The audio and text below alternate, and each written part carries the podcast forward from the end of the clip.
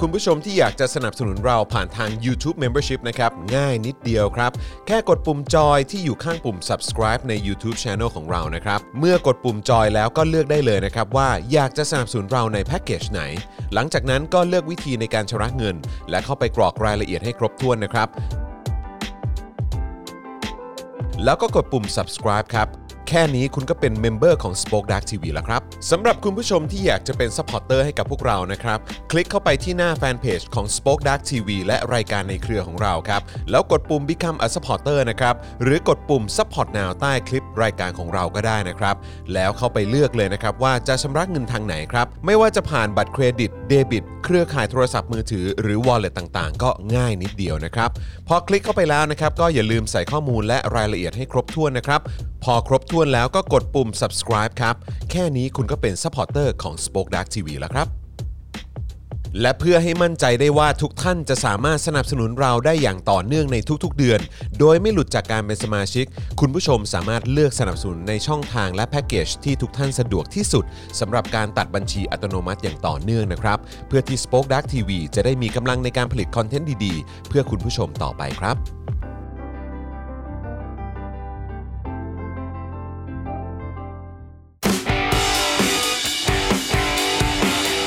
Daily Topics ประจำวันที่ 3 กุมภาพันธ์ 2565 กับดักการศึกษา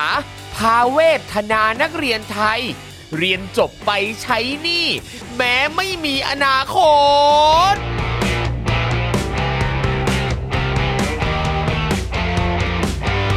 สวัสดีครับคุณผู้ชมครับต้อนรับทุกท่านนะครับเข้าสู่ Daily Topics นะครับประจำวันที่ 3 กุมภาพันธ์ 2565 นะครับ วันนี้อยู่กับผม จอห์นวินยูนะครับ จอห์นคิปินทัชนะครับ แล้วก็แน่นอนครับวันนี้อยู่กับหนุ่มๆของเราด้วยนะครับ ต้อนรับคุณปาล์มโมเดอร์นานะฮะคุณ ตามโมเดอร์นาที่จ่ายเงินซื้อ เอ้ยนะฮะเป็นคุณปาล์มโมเดอร์นาร่างพังอยู่ตอนนี้นะฮะโอ้สุดยอดมากสู้ๆนะฮะสู้ๆครับนะ ผม ฮะ ไม่มีอะไรผมได้มาเจอคุณผู้ชมก็มันก็ถือเป็นการปลุกพลังในตัวเราอยู่แล้ โอ้ ว โห นี่ สุดยอดมากครับผม แต่อย่าอย่านับเรื่องจังหวะกำลังขับรถมานะ โอ้โห ครับ ระบม โอ้ย ระบม ตุ๊บตับเลยทีเดียว ตุ๊บตับเลยทีเดียวนะครั ครับ บ แล้วก็แน่นอนนะครับ ต้อนรับนะฮะครูทอม มิสเตอร์ไฟเซอร์ด้วยนะครับ สวัสดีครับผม สวัสดีครับ AKA ครูทอมบวงสรวงนะฮะ ทำรวมสว ง เราสมบวงเพิ่งไปไปบวงสรวงมา วันนี้ไปบวงสรวงมา ใช่ ครูทอม เออ AKA ครูทอมบวงสวงและไม่ยอมกลับคอนโด เออ นะครับ เฮ้ย วันนี้ดูท่าทางจะเหนื่อยจริงนะครับนะฮะเพราะซัดเครื่องดื่มชูกำลังไปแล้ว ใช่ครับ แล้วเมื่อกี้ผมก็วิ่งไปชมกับเออไปชมกาแฟมาให้อีก กาแฟ เออ ของกลุ่นคุณภาพดีรส พอ ชาติ ไหวไหมพอไหวนะ โอ้ ออ ได้เลยได้เลยครับ ผม ของดีต้องเปิดร้านแล้ว หวังว่า ใช่ หวังว่า จะ ร้านซ่อมรถนะฮะ หวังว่าหวังว่าจะทำให้เฟรชสดชื่นขึ้นเออ Yes นะครับนะฮะแล้วก็แน่นอนนะครับดูรายการไลฟ์แล้วก็จัดรายการกับเรานะครับ อาจารย์แบงค์มองบนถอนในใจไปพลางๆนะครับ สวัสดีคสวัสดีครับรับ ครับ สวัสดีครับอาจันแบงค์ครับ ผมว่าในบรรดาเราทั้งหมดของวันนี้เนี่ยคนที่ร่างกายพร้อมและสมบูรณ์ที่สุดเนี่ย คือ ก็คงจะเป็นอาจารย์แบงค์ของเราเนี่ยแหละ ก็ว่าอย่างนั้นเหมือนกัน เพราะฉะนั้นวันนี้อาจารย์แบงค์เนี่ยต้องช่วยเราเยอะ เออ ครับ ๆ เพราะวันนี้ใครเล่นมุกอะไรก็แล้วแต่เนี่ย ครับ ขอเวลาผมตบสามวิ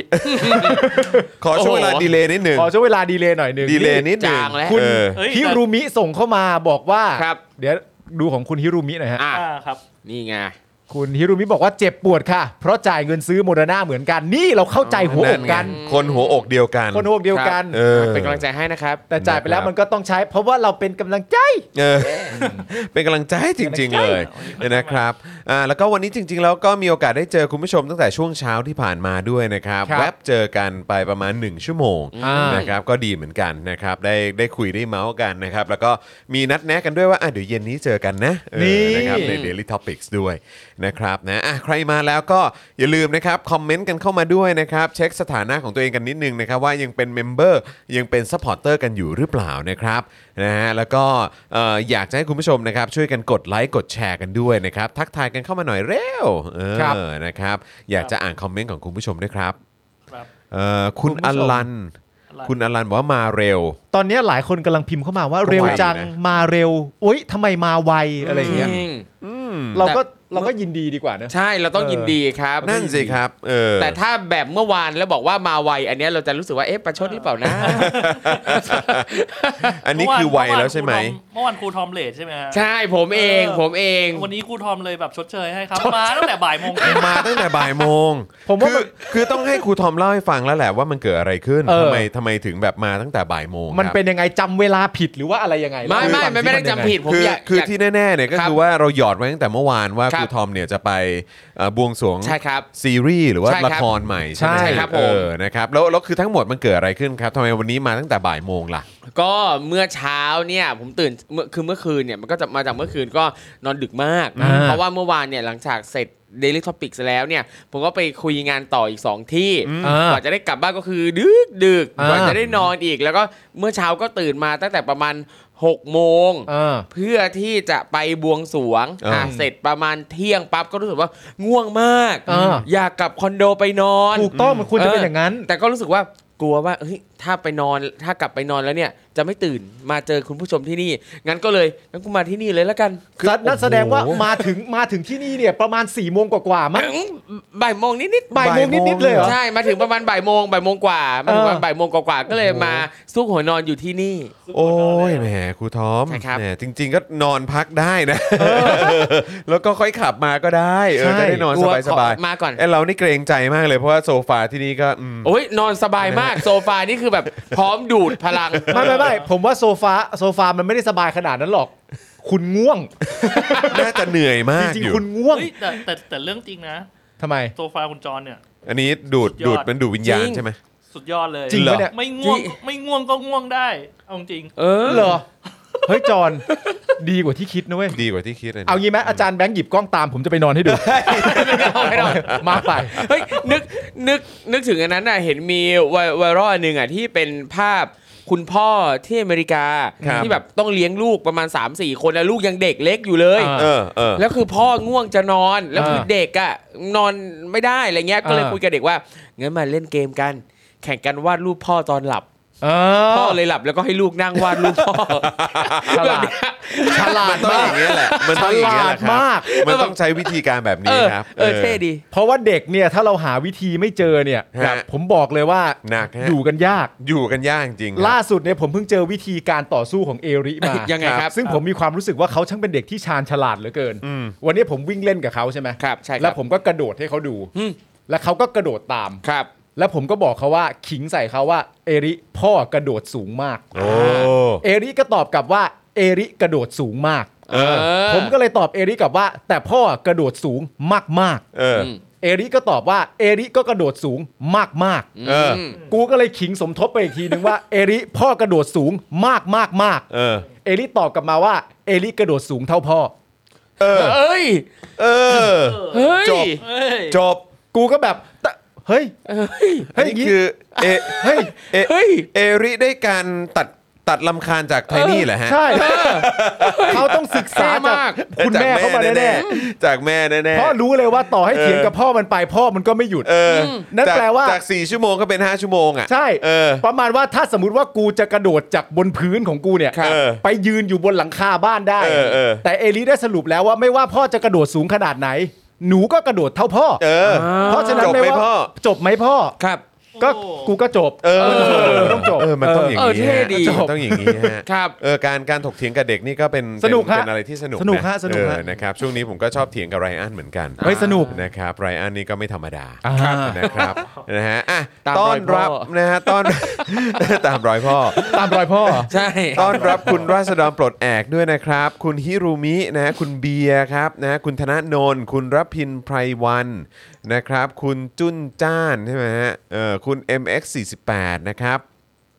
คุณ n a t ชด้วยนะครับ สวัสดีครับ ใครมาแล้วย้ำอีกครั้งนะครับ ช่วยกันกดไลค์กดแชร์กันด้วยนะครับนะฮะแล้วก็คอมเมนต์เช็คสถานะการเป็นเมมเบอร์และสปอร์เตอร์ของตัวเองกันด้วยนะครับ วันนี้มีข่าวมาร่วมพูดคุยกันเยอะแยะมากมายเลยนะครับ แต่ว่าเริ่มต้นรายการเนี่ยนะครับเอ่ออันดับแรกเลยสิ่งที่อยากจะทำก็คืออยากจะขอบคุณคุณผู้ชมนะฮะเอ่อที่ได้ส่ง เอ่อเมนูพิเศษมาให้เมื่อหลายวันก่อน แล้วพอดีผมจะหยิบขึ้นมาพูด จะหยิบขึ้นมาขอบคุณหลายทีแล้ว อ่าฮะ นะครับนะแต่ว่าเอ่อพอดีข่าวข่าวเราเยอะด้วย แล้ว ค ก็ รับ มีเหตุการณ์อะไรต่างๆ เกิดขึ้นเยอะแยะมากมายนะครับนะก็เลยอ่าเบื้องต้นตอนนี้ก็เลยอยากจะฝากขอบคุณไว้ก่อนนะครับ เพราะว่าอันนี้เป็นคุณผู้ชมที่ส่งมาทางสป็อคดาร์กนะครับนะ ครั ฮะ บ ก็เลยอยาก ครั จะ บ ขอบคุณด้วยนะฮะร้านนี้เลยอ่ะให้อาจารย์แบงค์เอาขึ้นหน่อยนะครับร้านนี้มีชื่อว่าผิดผิดสูตรใช่ไหมฮะ ใช่ครับ เออผิดสูตรครับ จริงไงชื่อร้านผิดสูตรนะฮะ ชื่อว่าผิดสูตร ร้านผิดสูตร เออ นะฮะ ร้านผิดสูตรแหนมเนืองนั่นเองนะครับ อืม ซึ่งเขาก็ส่งเมนูแหนมเนืองของเขามาให้ ครับ เออนะครับก็อยากจะเชิญชวนคุณผู้ชมนะครับ นี่สแกน QR Code อันนี้ แล้วก็ไปอุดหนุนเขาดีกว่า อ่า เออ ชื่อร้านว่าผิดสูตรแหนมเนืองเหรอ ใช่ครับผม เหรอ ใช่ใช่ใช่ เท่ว่ะ นะฮะอยากให้อยากให้ไปอุดหนุนกันนะครับ เพราะว่าก็ถือว่าเป็น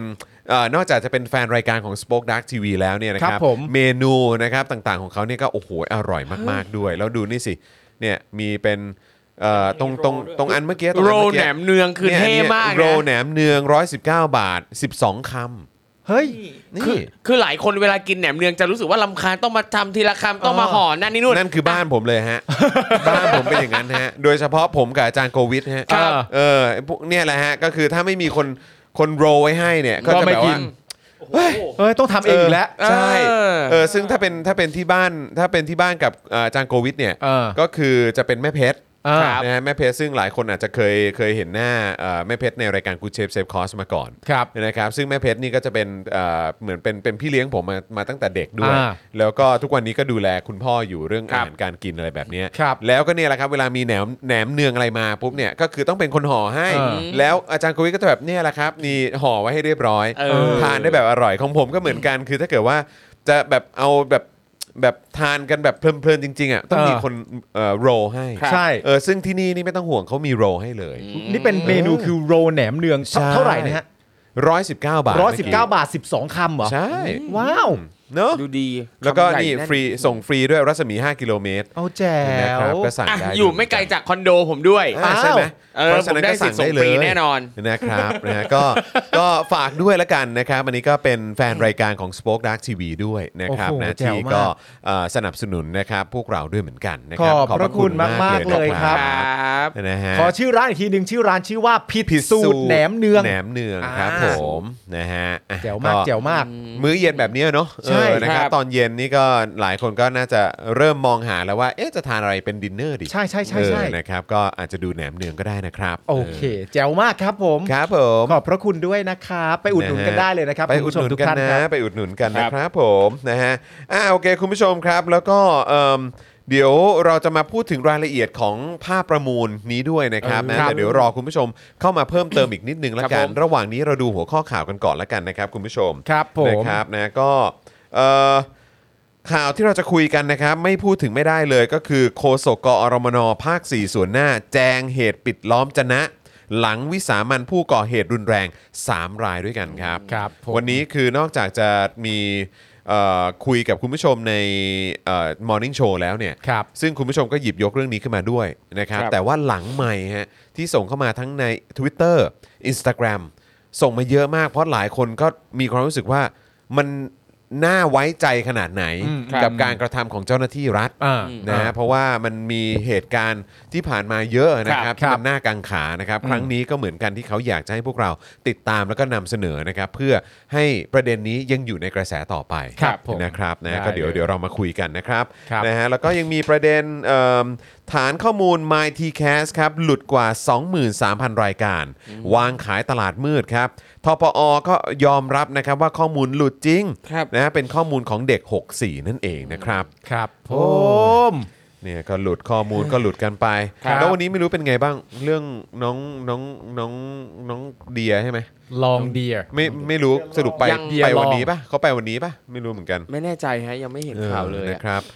ฝ่ายค้านตามติดนะครับ จี้ประยุทธ์พักชำระหนี้กยศครับซัดอย่าไร้เมตตานะครับ หลังฟันดอกเบี้ย ค่าปรับ 7 ปีไปแล้ว รวมกว่า 40,000 ล้านบาทครับ ครับ สร้างกำไรมหาศาลบนคราบน้ำตาของนักศึกษาและผู้ปกครองนะครับ โอ้ แล้วก็ได้ข่าวว่าเอ่อใช้เงินจ้างทนายไปก็เป็นพันล้านนะ โอ้โห ครับ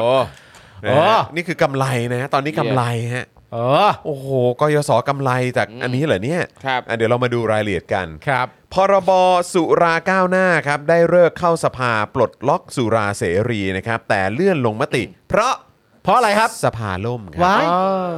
จะบ้าตายพ รู้ วกมึงเป็นอะไรกัน ส เนี่ย ภาล่มจังเลย เออล่มกันจัง สภามึงล่มเก่งเก่งๆว่ะ เออนะครับ มึงมีเสถียรภาพจริงปะเนี่ย เดี๋ยวพอถึงช่วงอะไรนะเอ่องบประมาณปี เออ ต่อไปเนี่ย อืม อืม ก็ร จะ อดู ล่มไหมจะล่มไหม ก็รอดู เดี๋ยวรอดูแล้วกัน ล่มก็หน้าด้านแล้ว ครับ ครับ ผมกมทปปชครับจ่อแถลงสอบพี่เอครับแคนดิเดตผู้ว่ากทมว่าร่ำรวยผิดปกติ ดูจากอะไร ม ดูจากป้ายเหรอ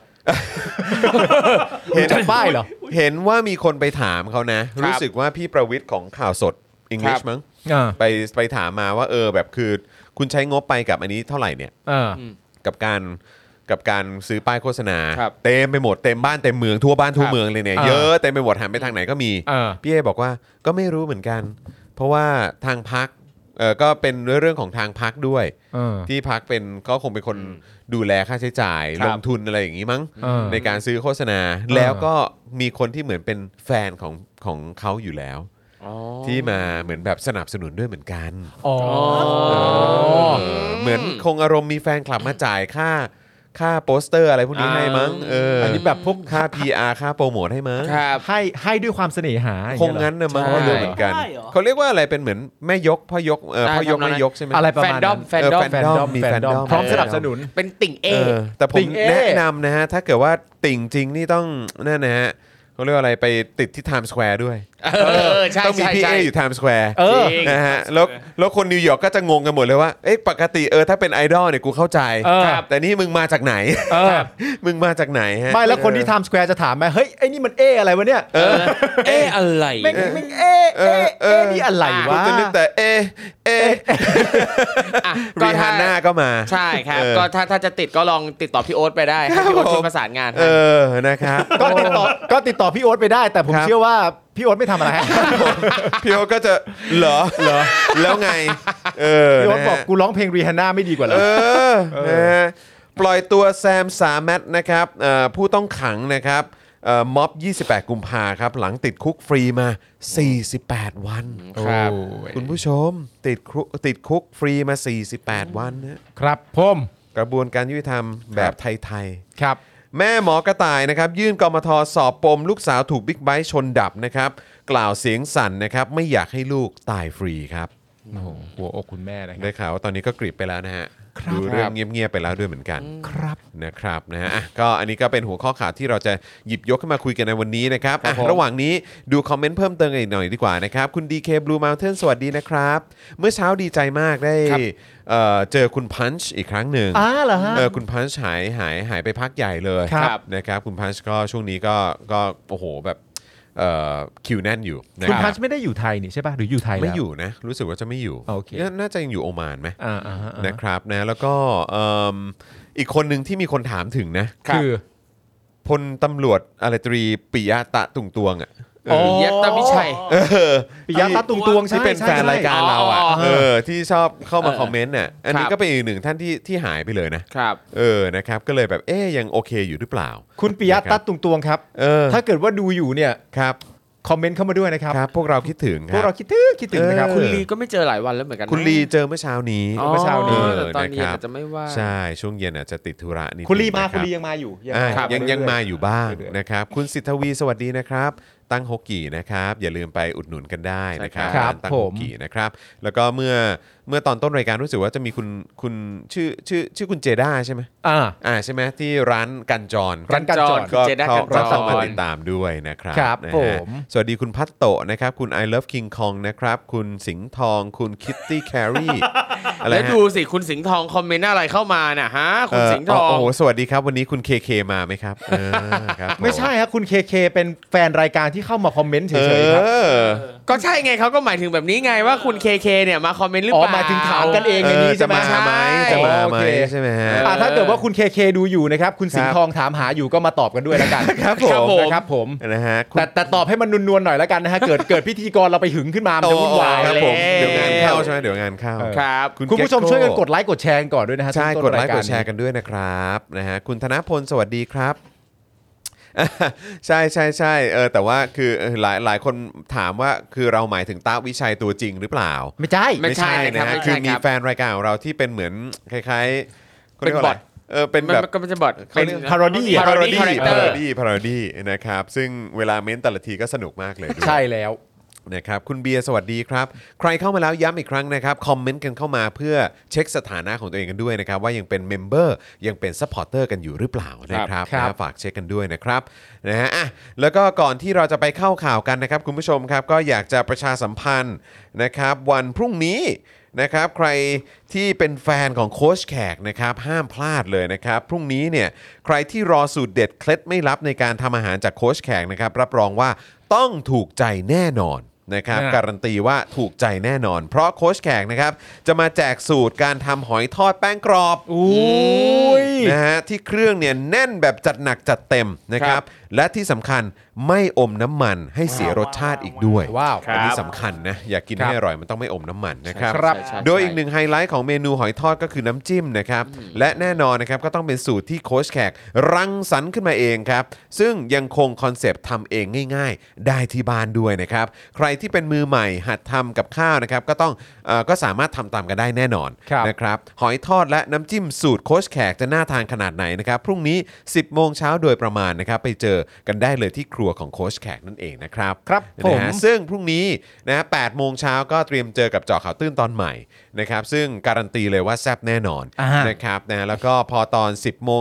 นิดๆนะครับก็มาเจอโคชแขกได้ที่ครัวของโคชแขกนั่นเองนะครับส่วนใครที่รอคอย Exclusive ครับ นะฮะกับอาจารย์วินัย อ่า หรือวาสนาอารวาสนะครับ ซึ่งปกติแล้วเราจะเจอกันทุกวันศุกร์นะครับ ตอนนี้นะฮะตั้งแต่เดือนกุมภาพันธ์เป็นต้นไปเราจะย้ายนะครับนะฮะไปเป็นเอ่อวันจันทร์แทน ครับ นะครับ อ๋อโอเค ตั้งแต่นี้บตั้งแต่นี้เป็นต้นไปอ่ะนะครับ เราก็จะเอ่อเจอกันทุกๆวันจันทร์ ครับ จันทร์เช้า 10บโมงครึ่งเหมือนเดิมนะครับนะ ค ค รั รั บเพบราะฉะนั้นก็ ผม เดี๋ยวติดตามกันได้นะครับผ เอ๊ะ ม แล้วแล้วพรุ่งนี้คุณเจอมอร์นิ่งโชว์ชนกับหอยทอดคอดแข็งไหมฮะ อืมเดี๋ยวต้องรอดูคุณผู้ชมก่อน เออว่าไม่รู้คุณผู้ชมจะอยากดูกันหรือเปล่า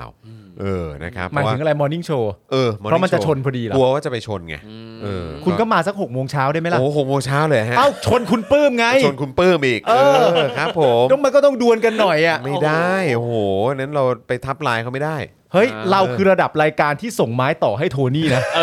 อ มึงต้องกลัวคนอื่นอีกเหรอ นี่นี่จะบอกว่ารายการคุณปื้มนี่ก็รายการภาคสนามแหละฮะ ไม่ใช่ รายการรายการคุณปลื้มก็เป็นรายการตัวเอง อ๋อ แต่ โอเค แต่ส่งไม้ต่อให้โทนี่ไม่ได้ไง อ่า แต่เราทำได้อ่ะ หรือถ้างั้ คื น อต้อง เรา แบบ มา เรา ตี ใช่ไหม สี่เพื่อส่งไม้ต่อให้คุณปลื้ โอ้ ม โห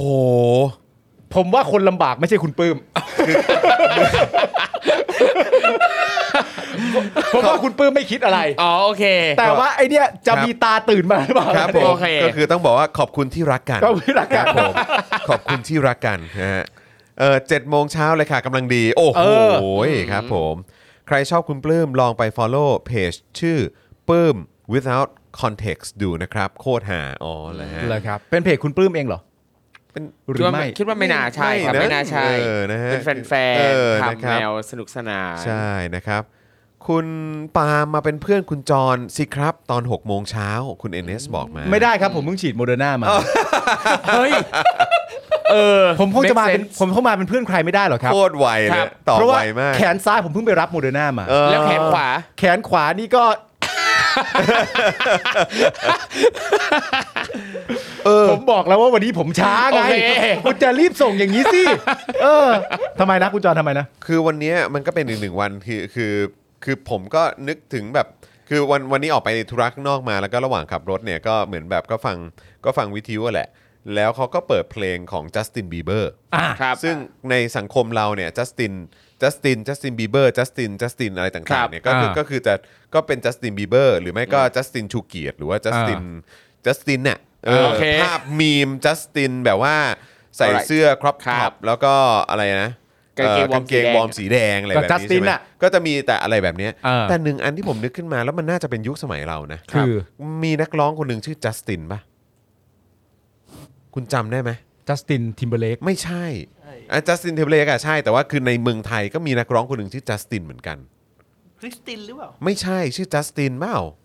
นักร้องไทย นักร้องไทยด้วยเหรอ ร้องเพลงไทยเลยแบบอยากเกลียดเธอเหลือเกินหรืออะไรสักอย่างอะ ฮะ เออ แล้วเขาอะหายไปไหนเราก็ อ่ะ ไม่รู้ คุณไทยนี่ส่งเข้ามาว่ามี มีใช่ไหม อ้าวแล้วทำไมไทยนี่รู้อะ คือไม่มีอะไรฮะ เอาเร็วๆ อยู่ดีๆ ผมก็นึกขึ้นมาฮะ ว่า โอ้ เออมีนี่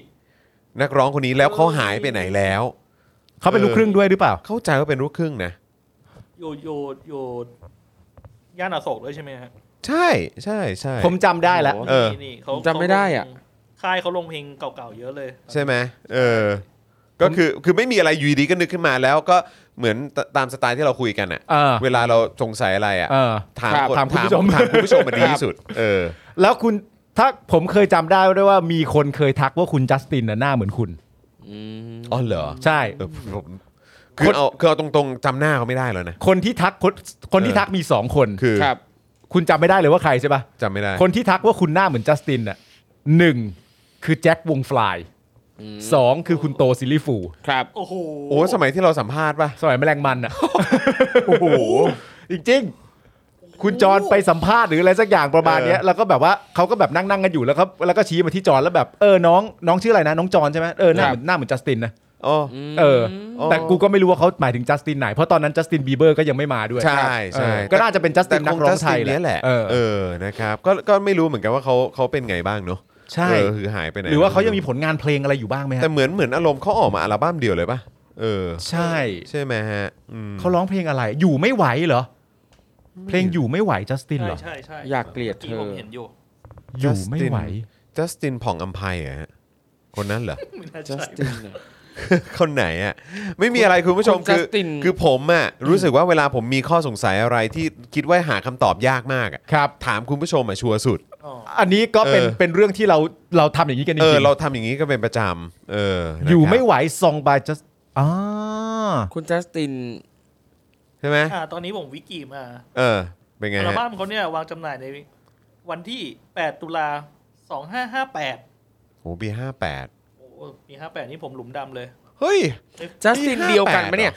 คน น่า น่า จะ จะคนละคนนะ มีสองจัสตินจากแกรมมี่ปะ ชื่อเพลงอยู่ไม่ไหวนี่ไง อยู่ไม่ไหว อยู่ไม่ไหวนี่ผมไม่รู้แต่ผมเอยอยากเกลียดเธออะ อยากเกลียด เอออันเนี้ย ผมว่า อัน ค เนี้ย นคนละจัสตินปะ คนละ เพ จั ราะ สติน อ๋อ ใช่ไหม อันเนี้ยคือผมลองมาดูอ่ะ มีนักร้องที่ชื่อจัสตินแกรมมี่มีสองคน มีสองค อ๋ น อ คนหนึ่งเนี่ยเป็น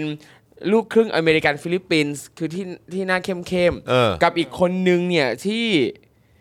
ไม่ได้มียังยังไม่เจอข้อมูลเลยอ่ะรู้ เออ แต่ว่าชื่อจัสตินอยู่แกรมมี่และร้องเพลงอยากเกลียดเธอ เออเออ นี่ คนเนี้ยนี่นี่ แห คน ละ นี้คนนี้คนนี้คนนี้ที่บอกคว่าน ห นี้แหละน้าเหมือนจอนคือคน คน นี้ นี้ คนไหน ผ คมนไหน เจอคนนี้ เออเออคนนั้นแหละคนนั้ ใช่ นแหละเออซึ่งก็เขาหายไปไหนเราก็ไม่รู้ อยากเกลียดเธอ ซึ่งประเด็นก็คือทั้งหมดเนี้ยไม่มีอะไรเลยฮะ ไม่มีอะไร ฮะคือคือแค่ แค่ ส อยู่ งสัย อยู่ก็ ขึ้น นึ มาก ถึง แล้วก็ ใช่ รู้สึกว่าเออก็ควรจะถามคุณผู้ชม เออแต่ นะฮะ แต่ว่า เวลา เขา มีข้อสงสัยก็เลยถามคุณผู้ชม แต่เขาชื่อว่าจัสตินถูกป่ะ น่าใช่จัสตินแหละเอ อ ชื่ ก็ อว่า Justin พอดีเริ่มจากการได้ยินเพลงจัสตินบีเบอร์ อ๋อ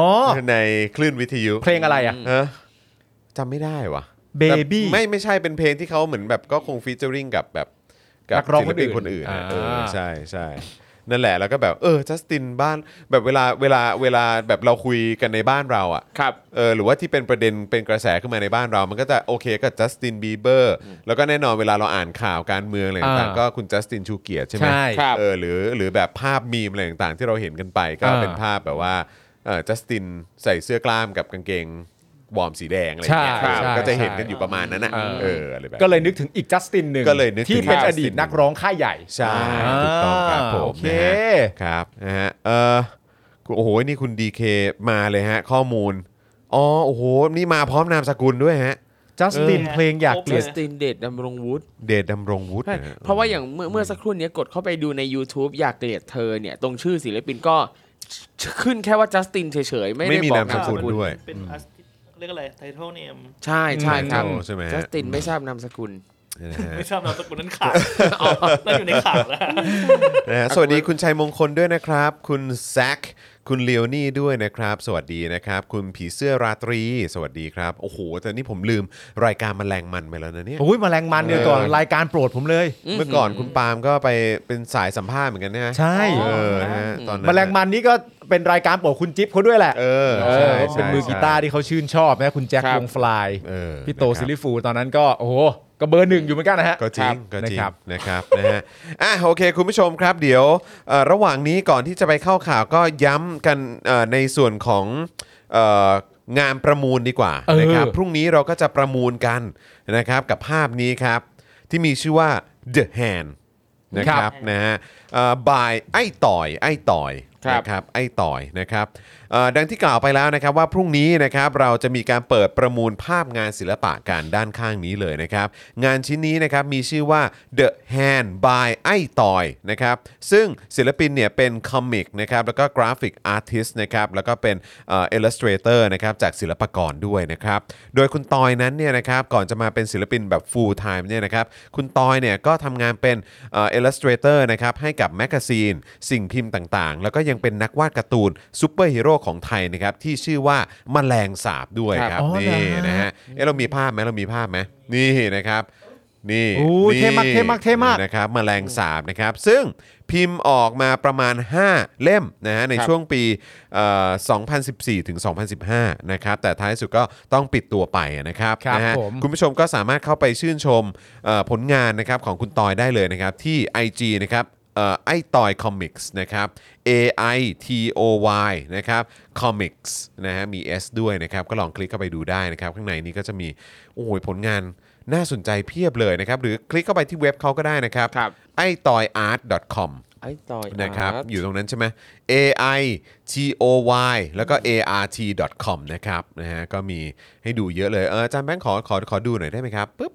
อ่านะลองเลื่อนดู โอ้โห โอ้เท่มาก สวยจัง เจ๋งเนอะ เท่มากๆเลยอะ เจ๋งเลยนะครับ แล้วก็ สอง ถ้าสังเกตดูสไตล์นะครับ แล้วก็เอ่อเรื่องของการนำเสนอผลงานนี่ก็เราก็จะเห็นกลิ่นอายที่อยู่ในภาพที่อยู่ข้างๆ ผมเนี่ยแหละ ครับ นะครับก็ก็มีก็มีฟีลลิ่งหรือว่า ครับ เรื่องของลายเส้นอะไรต่างๆ ที่ทำให้คุณเห็นได้อะเออนะครับว่านี่คือนี่คือเออผลงานสไตล์ของคุณต่อยนะครับ ใช่ครับ นะฮะ ันโคตรดีเลย เจ๋งมาก เจ๋งมากเจ๋งมาก นะครับก็ลองคลิกกันเข้าเข้าไปได้นะครับ นี่ ไอ้ต่อย นี่นะ คอมิกส์นะครับอันนี้ IG นะครับงานของคุณตอยเนี่ยมีหลากหลายสไตล์ครับแต่ความโดดเด่นที่ฟาดออกมาก่อนเลยเนี่ยนะครับก็คืองานที่มีความเป็นคิวบิซึมนะครับแล้วก็อาร์ตเดโคนะครับนะฮะซึ่งภาพซีรีส์ The Hand เนี่ยนะครับถูกสร้างขึ้นในคืนก่อนวันเลือกตั้งใหญ่ วันที่ 24 มีนาคมปี 62 ครับ นะครับเป็นซีรีส์ที่มี 3 ภาพด้วยกันนะครับ อือหือ นะฮะ เอ่อซึ่งสามารถลองดูได้เลยนะครับ เป็นแบบ limited edition ด้วยนะครับ ซึ่งโซเอาไปแล้วครับ ศิลปินเนี่ยมอบให้ Spoke Dark นะครับ เพื่อเป็นของขวัญ และต้องการจะซัพพอร์ตเราเมื่อ 2 ปีที่แล้วครับ ครับ แต่ตอนนี้ครับ ก็เป็นช่วงขุดสมบัติออกมาขาย เอ่อ นะครับ อันนี้พ่อหมอเคยกล่าวไว้เบื้องต้นแล้ว ใช่ครับ นะครับ นี่นะครับอ่ะเอ่อน่าน่าจะเห็นเอ่อรูปนั้นอยู่นะครับ ทางขวามือนะครับที่เป็นรูปที่เราจะประมูลกันเนี่ยนะค ใช่ รับ แล้ว นะฮะลองสังเกตดูได้นะครับนะฮะเป็นเป็นภาพเดียวกันเลยนะครับนะฮะก็อย่างที่บอกไปครับว่าช่วงนี้เป็นช่วงขุดสมบัติออกมาขายนะครับ ครับผม ก็เนี่ยแหละครับอย่างที่เห็นนะครับ ภาพนี้ใช้เทคนิคดิจิทัลนะครับแล้วจึงนำมาทำเป็นซิลค์สกรีนนะครับคุณภาพสูงสุดนะครับ เรียกว่ามิวเซียมเกรดกันเลยทีเดียว ครับผม นะครับนะเพราะฉะนั้นคุณภาพนี่อลังการงานสร้างมาก ศิลปินเนี่ยอธิบายว่านี่คือความรู้สึกของเขาในคืนก่อนวันเลือกตั้งนะครับ ซึ่งเขารู้สึกว่าการเลือกตั้งครั้งนั้นไม่ได้อนุญาตให้ประชาชนกำหนดอนาคตของตัวเองได้อยู่ดี แม้เลือกตั้งแล้วอนาคตของเราก็ยังคงถูกกำหนดโดยกลุ่มคนที่มีนิสัยชอบซื้ออาวุธแพงๆจากต่างประเทศ หรือกลุ่มคนที่ไม่ได้มีประชาชนเป็นสมการอยู่เลย ครับ ในการตัดสินใจใช้งบประมาณแต่ละครั้งครับ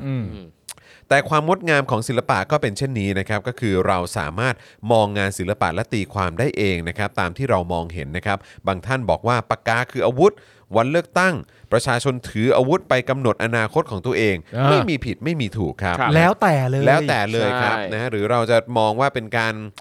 อะไรก็ได้ฮะ อะไรก็ได้ครับ เออภาพแบบนี้แล้วแต่ความรู้สึกของคุณผู้ชม นี่คือความพิเศษของศิลปะนั่นเอง ถูกต้องครับ นะฮะ จริง ถ้าคุณไปดูงานของคุณตอยใน Instagram นะครับ คุณจะพบว่าคุณสามารถตีความงานของเขาได้หลายทางนะครับ ตามแต่ประสบการณ์และมุมมองความเชื่อของคุณเองครับ แต่อย่างหนึ่งนะครับที่เราทุกคนน่าจะเห็นไปในทางเดียวกันได้เนี่ยก็คือ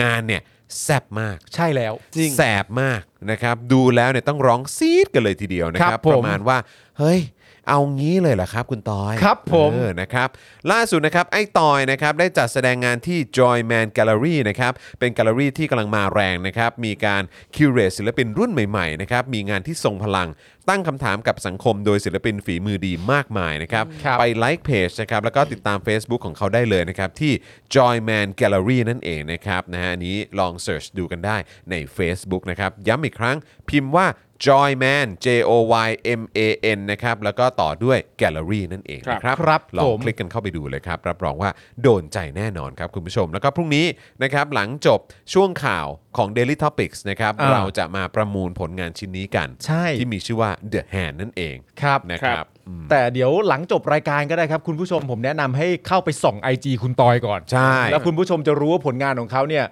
เอ่อเจ็บเจ็บเยอะ ใช่ จริง จี๊ดจี๊ดใจเนี่ย จริง เดือดฮะ เดือดฮะ เดือดจริง เดี๋ยวจบรายการแล้วคุณผู้ชมลองเข้าไปส่องดูมันมาก ใช่ใช่ นะครับผมและนี่ก็คือที่เราจะนำมาประมูลในวันพรุ่งนี้เนี่ยก็คือหนึ่งในผลงานของศิลปินที่วาดภาพเจ็บๆเราเนี่ย ครับ ทั้งหมดนะครับผมเดี๋ยวเดี๋ยวเดี๋ยวเดี๋ยวลองเดี๋ยวลองดูกันนะฮะมันมากมันมาก ถูต้องครับผมนะฮะอ่ะแล้วก็ทักทายคุณผู้ฟังในคลับเฮาส์ด้วยนะครับ คุณกาฟิลนะฮะคุณธิบดิน คุณสุภเลิกษ์นะครับ คุณปั่นป่วน คุณพานินะครับ คุณจีนนะครับโอ้โหมากันเต็มเลยนะครับนะฮะ คุณพัชชาหายไปไหน เออคุณคุณพระชายยังไม่มาฮะ เฮ้ยโกรธแล้วนะ เฮ้ยแหมติดภารกิจอยู่เปล่า เออ นะฮะคุณเจแปนนะครับ สวัสดีทุกทุกๆท่านด้วยนะครับ ครับ ผมนะฮะอ่ะใครมาแล้วก็ทักทายกันเข้ามาได้นะครับ คอมเมนต์กันเข้ามานะครับ จะได้มาอัปเดตแล้วก็มาพูดคุยกันด้วยนะครับ คุณผู้ชมครับนะฮะแล้วก็อย่าลืมนะครับ คอมเมนต์กันเข้ามาเพื่อเช็คสถานะของตัวเองกันด้วยว่า ยังเป็นเมมเบอร์นะครับยังเป็นซัพพอร์เตอร์กันอยู่หรือเปล่า ถ้าหลุดกันไปเนี่ยนะครับก็รีบสมัครกลับเข้ามานะครับแล้วก็อย่างที่เห็นนะครับตรงนี้เลยปุ๊บนี่นะครับตรงนี้นะครับ ครับผม เป้าหมายร่วมกันของเราวันนี้นะครับ 50%ครับคุณผู้ชมครับ ใช่แล้ว ช่วยกันเติมพลังเข้ามาให้กับพวกเราด้วยละกันนะครับ ครับ ใช่ นะฮะมีคุณผู้ชมนะฮะติดต่อเออติดตามเราอยู่ที่อังกฤษ เยอรมนีก็มีด้วยเหมือนกันนะครับ สวัสดีทุกทท่านเลยนะครับนะฮะอ่ะเติมพลังเข้ามาเติมพลังเข้ามานะครับเติมพลังเข้ามาให้กับพวกเรากันหน่อยนะครับ ผ่านทางบัญชีกสิกรไทย 0698975539 หรือสแกน QR Code ก็ได้นะครับ เดี๋ยววันนี้ถ้าถึง 50%นะครับ ยัง เรา ไง จะทำการสัมภาษณ์เอ็กซ์คลูซีฟ อ่ะ ครูทอม เฮ้ย เอามาเมื่อกี้อาเอออยู่เลยเมื่อกี้ เออ ฮะ เมื่อกี้อา เฮ้ เอย ออยู่เลย เออ สะดุ้งแล้ว เป็ วัน น นี้ สัมภาษณ์เอ็กซ์คลูซีฟแล้วเดี๋ยวเดี๋ยวประเด็นเนี่ยให้คุณผู้ชมเป็นคนเลือก แต่ เอางี้ดีกว่าเออ แต่เรื่อง สนุก แต่ สนุก เรื่องอะไรเดี๋ยวว่ากัน เออให้คุณ มี ผู้ชม อะไร เป็นค ให้ นสัเลือ ม ก ภาษณ์ topic เลย เออ ผมขอให้การในชั้นศาล เอ้ย ผมขอทนายอะไรเงี้ยแหละ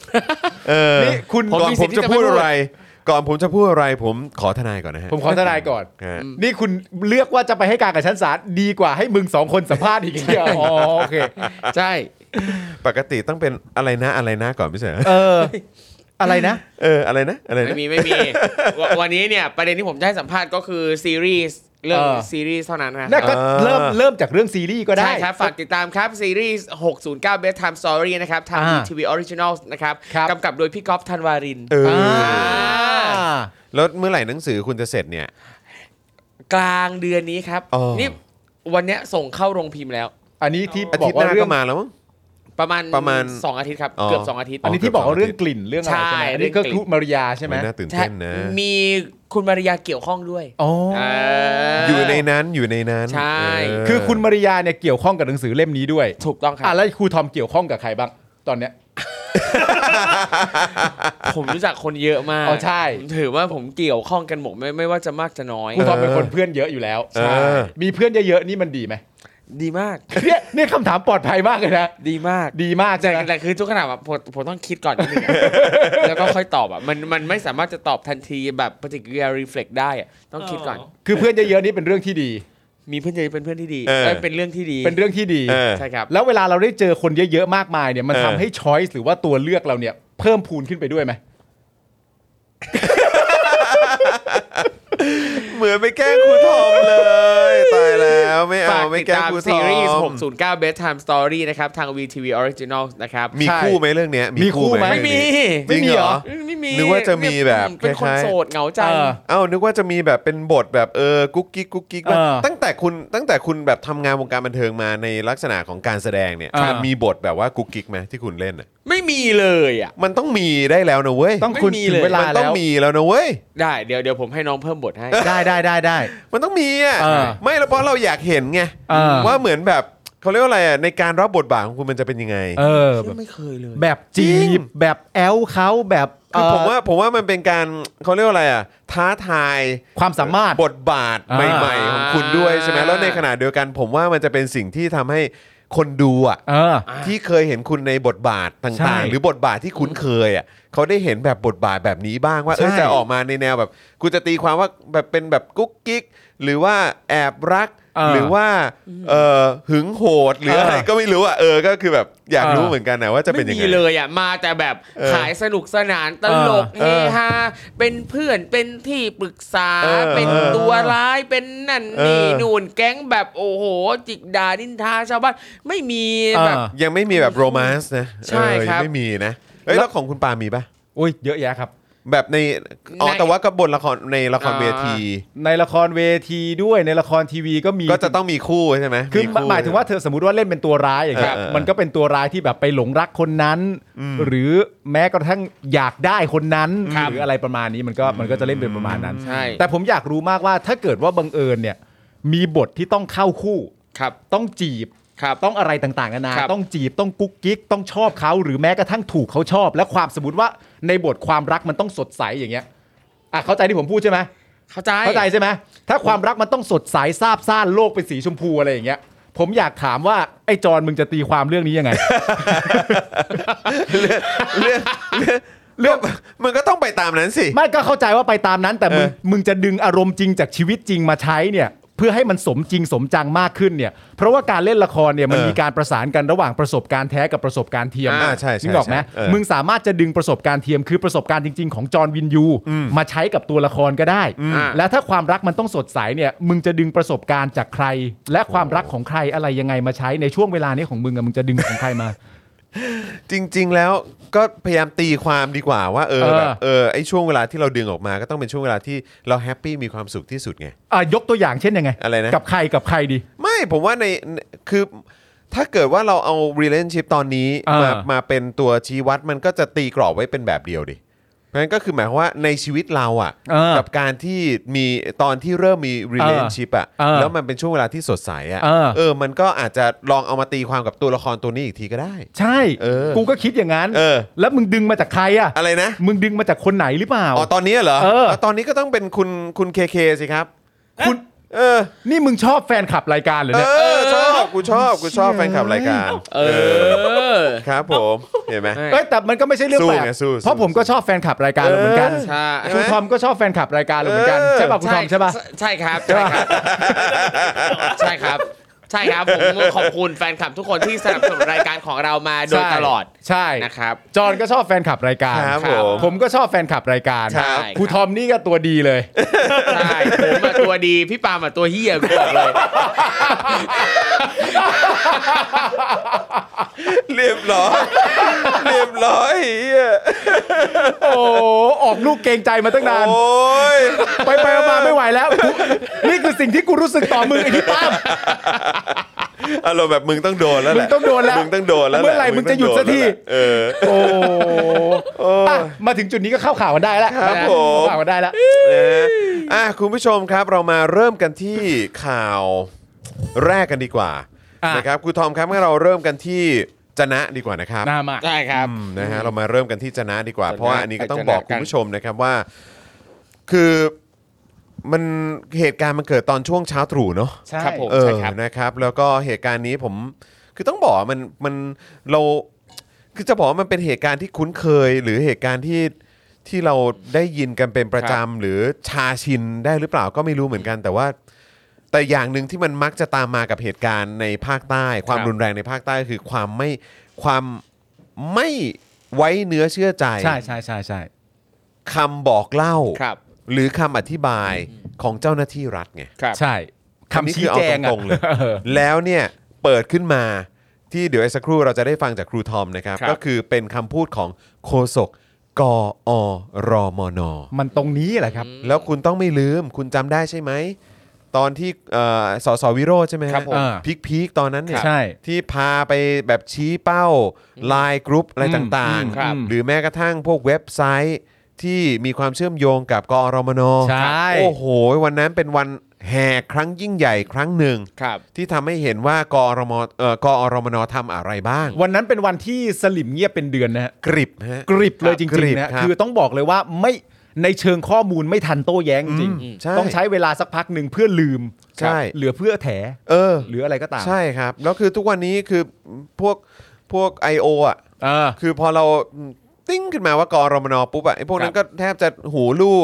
หางอยู่ระหว่างขาเลยอะ ครับ อย่างนั้นเลยก็คือแบบประมาณว่าเอ้า แบบแหมอย่ามาเอ่ยถึงหน่วยงานนี้สิ เออ เข้าใจไหมฮะไม่รู้สะดุ้งอะไรกัน แต่ ครับ ว่า ผม อย่างไรก็ตามอันนี้คือเป็นข้อมูลที่หยอดให้คุณผู้ชมทราบก่อนว่า เดี๋ยวเรามาฟังกอรมนเขาอธิบายกันนะ อ่า แล้วคุณผู้ชมในฐานะที่เป็นประชาชนชาวไทย ได้รับทราบข้อมูลในหลายปีที่ผ่านมา จากฝ่ายค้านข้อมูลที่มีการเปิดเผยจากสื่อต่าง คๆรับ หรือแม้กระทั่งจากคนในพื้นที่เนี่ย ครับผม ณผู้ชมให้น้ำหนักความน่าเชื่อถืออของกอรมนขนาดไหน อ่า ครับผม นะครับอ่ะเชิญครูทอมครับ เมื่อช่วงเช้าที่ผ่านมานะครับ ตอนเวลาประมาณ 10 โมงครับ ที่ Facebook Page ศูนย์ประชาสัมพันธ์กองอำนวยการรักษาความมั่นคงภายในภาค 4 ส่วนหน้าเพจใหม่นะครับ ได้โพเอ่อได้โพสต์ Facebook นะครับ ข้อความเนี่ยบอกว่า ด่วนปิดล้อมบังคับใช้กฎหมาย ผู้ก่อเหตุรุนแรง ถูกวิสามัน3ราย หลังใช้มัสยิดเป็นฐานเตรียมก่อเหตุรุนแรง เมื่อวันที่ 3 กุมภาพันธ์65 เวลาตีห้าครึ่งนะครับ ครับ เจ้าหน้าที่บังคับใช้กฎหมายพื้นที่เป้าหมาย บริเวณมัสยิดโคกเขตนะครับหมู่ที่ 6 ตำบลบ้านนาอำเภอจะนะจังหวัดสงขลา เบื้องต้นนะครับ ผู้ก่อเหตุรุนแรงถูกวิสามัน3รายครับ แล้วก็บอกว่ารายละเอียดเพิ่มเติมเนี่ยจะรายงานให้ทราบต่อไปครับ อันนี้โพสต์แรกเป็นอย่างนี้ ใช่ครับ อันนี้เนี่ยโพสต์ตอนประมาณ 10 โมงนะครับ ครับ หลังจากนั้นครับประมาณ 1 ชั่วโมงครับ ที่เพจก็ได้มีการไลฟ์คำชี้แจงจากกอรมนภาค 4สอนอนะครับ ถึงกรณีข้างต้นนะครับ โดยมีพลเอกเกียรติศักดิ์นีวงศ์โฆษกกอรมนภาค 4 ส่วนหน้า แถลงกับสื่อนะครับ บอกว่าสืบเนื่องมาจากหน่วยปฏิบัติการพิเศษร่วม ได้สืบทราบว่ามีกลุ่มผู้ก่อเหตุรุนแรง เข้าไปหลบซ่อนอยู่ในพื้นที่หมู่ 6 ตำบลบ้านนาอำเภอจะนะจังหวัดสงขลา จึงได้ส่วนที่กำลัง 3 ฝ่าย เข้าดำเนินการบังคับใช้กฎหมายต่อกลุ่มผู้ก่อเหตุรุนแรงดังกล่าว ในเวลาประมาณตีห้าครึ่งของวันนี้ครับ ตีห้าครึ่งนะครับ อืม ใช่ครับ สังเกตการใช้คำของเขานะฮะบอกว่าได้สนที่กำลัง 3 ฝ่ายนะครับ คือเหมือนกับแท็กทีมกัน 3 ฝ่าย ใช่ เข้าดำเนินการบังคับใช้กฎหมาย บังคับใช้กฎห เออ มาย เข้าดำเนินการบังคับใช้กฎหมายอ่ะ ครับ คืออย่างอันเนี้ยเขาก็ไม่ได้ระบุชัดเจนว่าอื้อทำอะไรนะ อืม เนี่ยไม่ได้แถลงให้ชัดนะครับ ครับ เขาบอกว่าจากนั้นนะครับเจ้าหน้าที่ก็ได้ดำเนินการเจรจาเกลี้ยกล่อมตามขั้นตอน อืม มีการเชิญทุกๆ ภาคส่วน คือทั้งผู้นำศาสนา ผู้นำท้องที่ ผู้นำท้องถิ่น และเครือญาติของผู้ก่อเหตุรุนแรงที่หลบซ่อนอยู่ ให้ช่วยเกลี้ยกล่อมให้ออกมามอบตัว อืม แต่การเจรจา โอ้ยจะจำแต่การเจรจาก็ไม่เป็นผลครับ ผู้ก่อเหตุเนี่ยได้วิ่งฝ่าวงล้อมออกมา แล้วก็ยิงใส่เจ้าหน้าที่ครับ อันนี้ที่ไลฟ์สดบอกว่าอย่างนี้นะฮะ ใช่ครับ ครับ นี่คือ ผม คำแถลงจากในไลฟ์นะฮะ อย่างไรก็ดีเจ้าหน้าที่กอรมนภาค 4 ส่วนหน้านะครับ ก็ได้ระบุต่อไปว่า มีผู้ก่อเหตุรุนแรงเสียชีวิต 3 ราย ประกอบไปด้วย 1. นายศรัทธาอาแวร์ 2. นายสุรินทร์กาเสง 3. นายอดินันท์ดอเลาะ ขณะที่ยังมีคนร้ายอีกหนึ่งคนนะครับที่กำลังหลบซ่อนอยู่ภายในบ้านก็คือนายจีรศักดิ์เพ็งเลาะ ซึ่งเจ้าหน้าที่กำลังเจรจาเกลี้ยกล่อมให้ออกมามอบตัว ทั้งนี้นะครับในขั้นต้น อาวุธที่ยึดได้จากผู้เสียชีวิตเนี่ยประกอบไปด้วยปืนซุ่มยิง 1 กระบอกนะครับเป็นปืน AK47 1 กระบอก และปืนลูกโม่อีก 1 กระบอกครับ ครับ พร้อมกับบอกว่าก่อนหน้านี้มีบางกลุ่มที่พยายามบิดเบือนข้อเท็จจริงจากการปฏิบัติงานของเจ้าหน้าที่ โดยการกล่าวว่าเจ้าหน้าที่เนี่ยได้ยิงต่อสู้กับกลุ่มคนร้าย จนกลุ่มคนร้ายได้เสียชีวิตภายในมัสยิด แต่จริงๆแล้วนะครับ ทางกลุ่มคนร้ายได้พยายามที่จะหลบหนีการบังคับใช้กฎหมายของเจ้าหน้าที่ ด้วยการวิ่งออกมา และยิงต่อสู้กับเจ้าหน้าที่บริเวณด้านนอก อืม ย้ำอีกทีว่าทั้งหมดนี้คือคำแถลงจากเจ้าหน้าที่ จาก นะค เจ้า รับ หน้าที่นะครับคุณผู้ชม ใช่ครับ กอรมนส่วนหน้านะครับ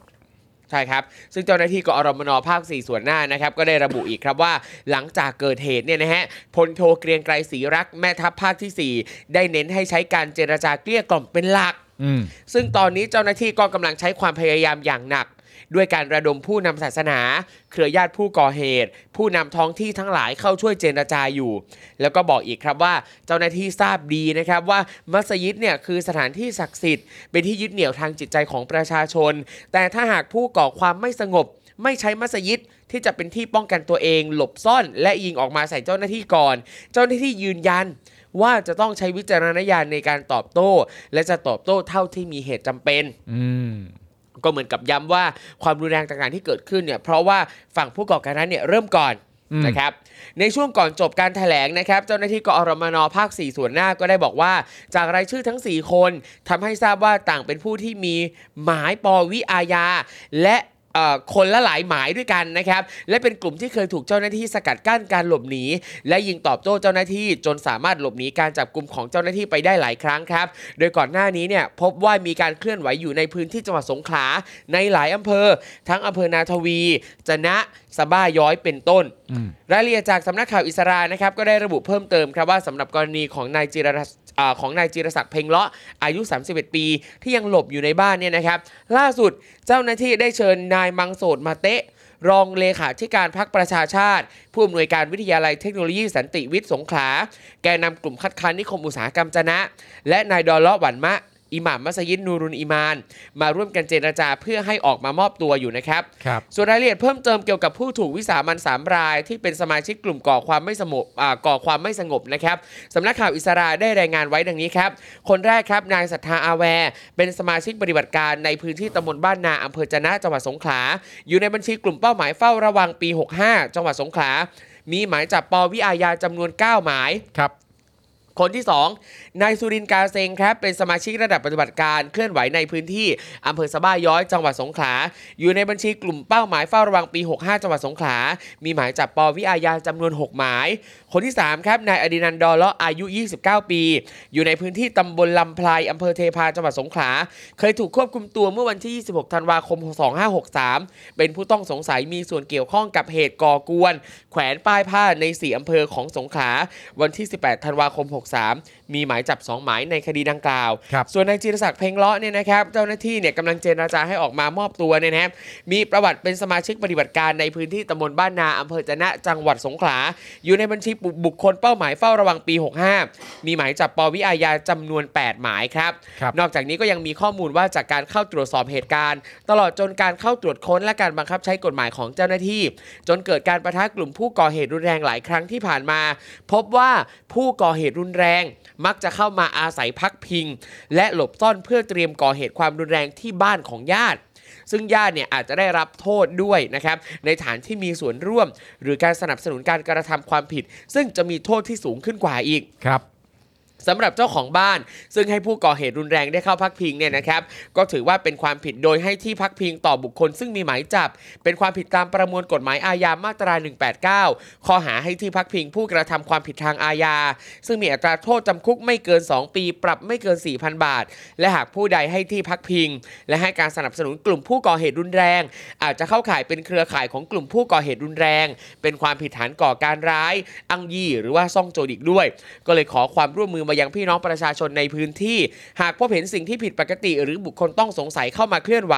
ก็สามารถแจ้งได้ที่เจ้าหน้าที่หน่วยเฉพาะกิจในพื้นที่ หรือสามารถแจ้งได้ที่หมายเลขโทรศัพท์อ่าสายตรง แม่ทัพภาคที่ 4สำหรับความคืบหน้าสำหรับความคืบหน้าในการเจรจากับผู้ก่อเหตุอีกหนึ่งราย จนวันนี้นะครับเวลาประมาณ4ี่โมงเนี่ยยังไม่พบรายงานว่าการเจรจาคืบหน้าแต่อย่างใด หากมีความเคลื่อนไหวเพิ่มเติมนะครับก็จะติดตามมารายงานให้ทราบต่อไปครับผม ทีนี้อันนี้ทั้งหมดเนี่ยคือการไลฟ์สด ครับ เอ่อต่อจุดเริ่มตอนเริ่มต้นเนี่ยเป็นงานเขียน ใช่ค ใน รับ เพจก่อน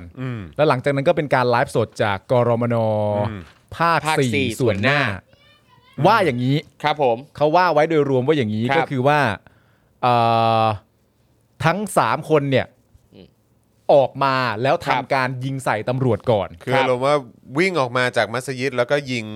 ปืน เออ ใช่ ใช้อาวุธยิงใส่ตำเอ่อยิงใส่เจ้าหน้าที่ เหมือน ครับ จะฝ่าดงตำรวจออกมาเพื่อการหลบหนี ใช่ แล้วก็ใช้อาวุธปืนเนี่ย ซึ่ง ครับ เขาบอกว่ามีอะไรบ้างนะ ปืนนี่มีทั้ง อาก้าใช่ไหม มี AK47 หนึ่งกระบอก ลูกโม่หนึ่ง ลูกโม่ กระบอก อืม ปืนซุ่มยิงอีกหนึ่งกระบอก หลัง ครับ จากที่ตรวจค้นนะนะครับ อืม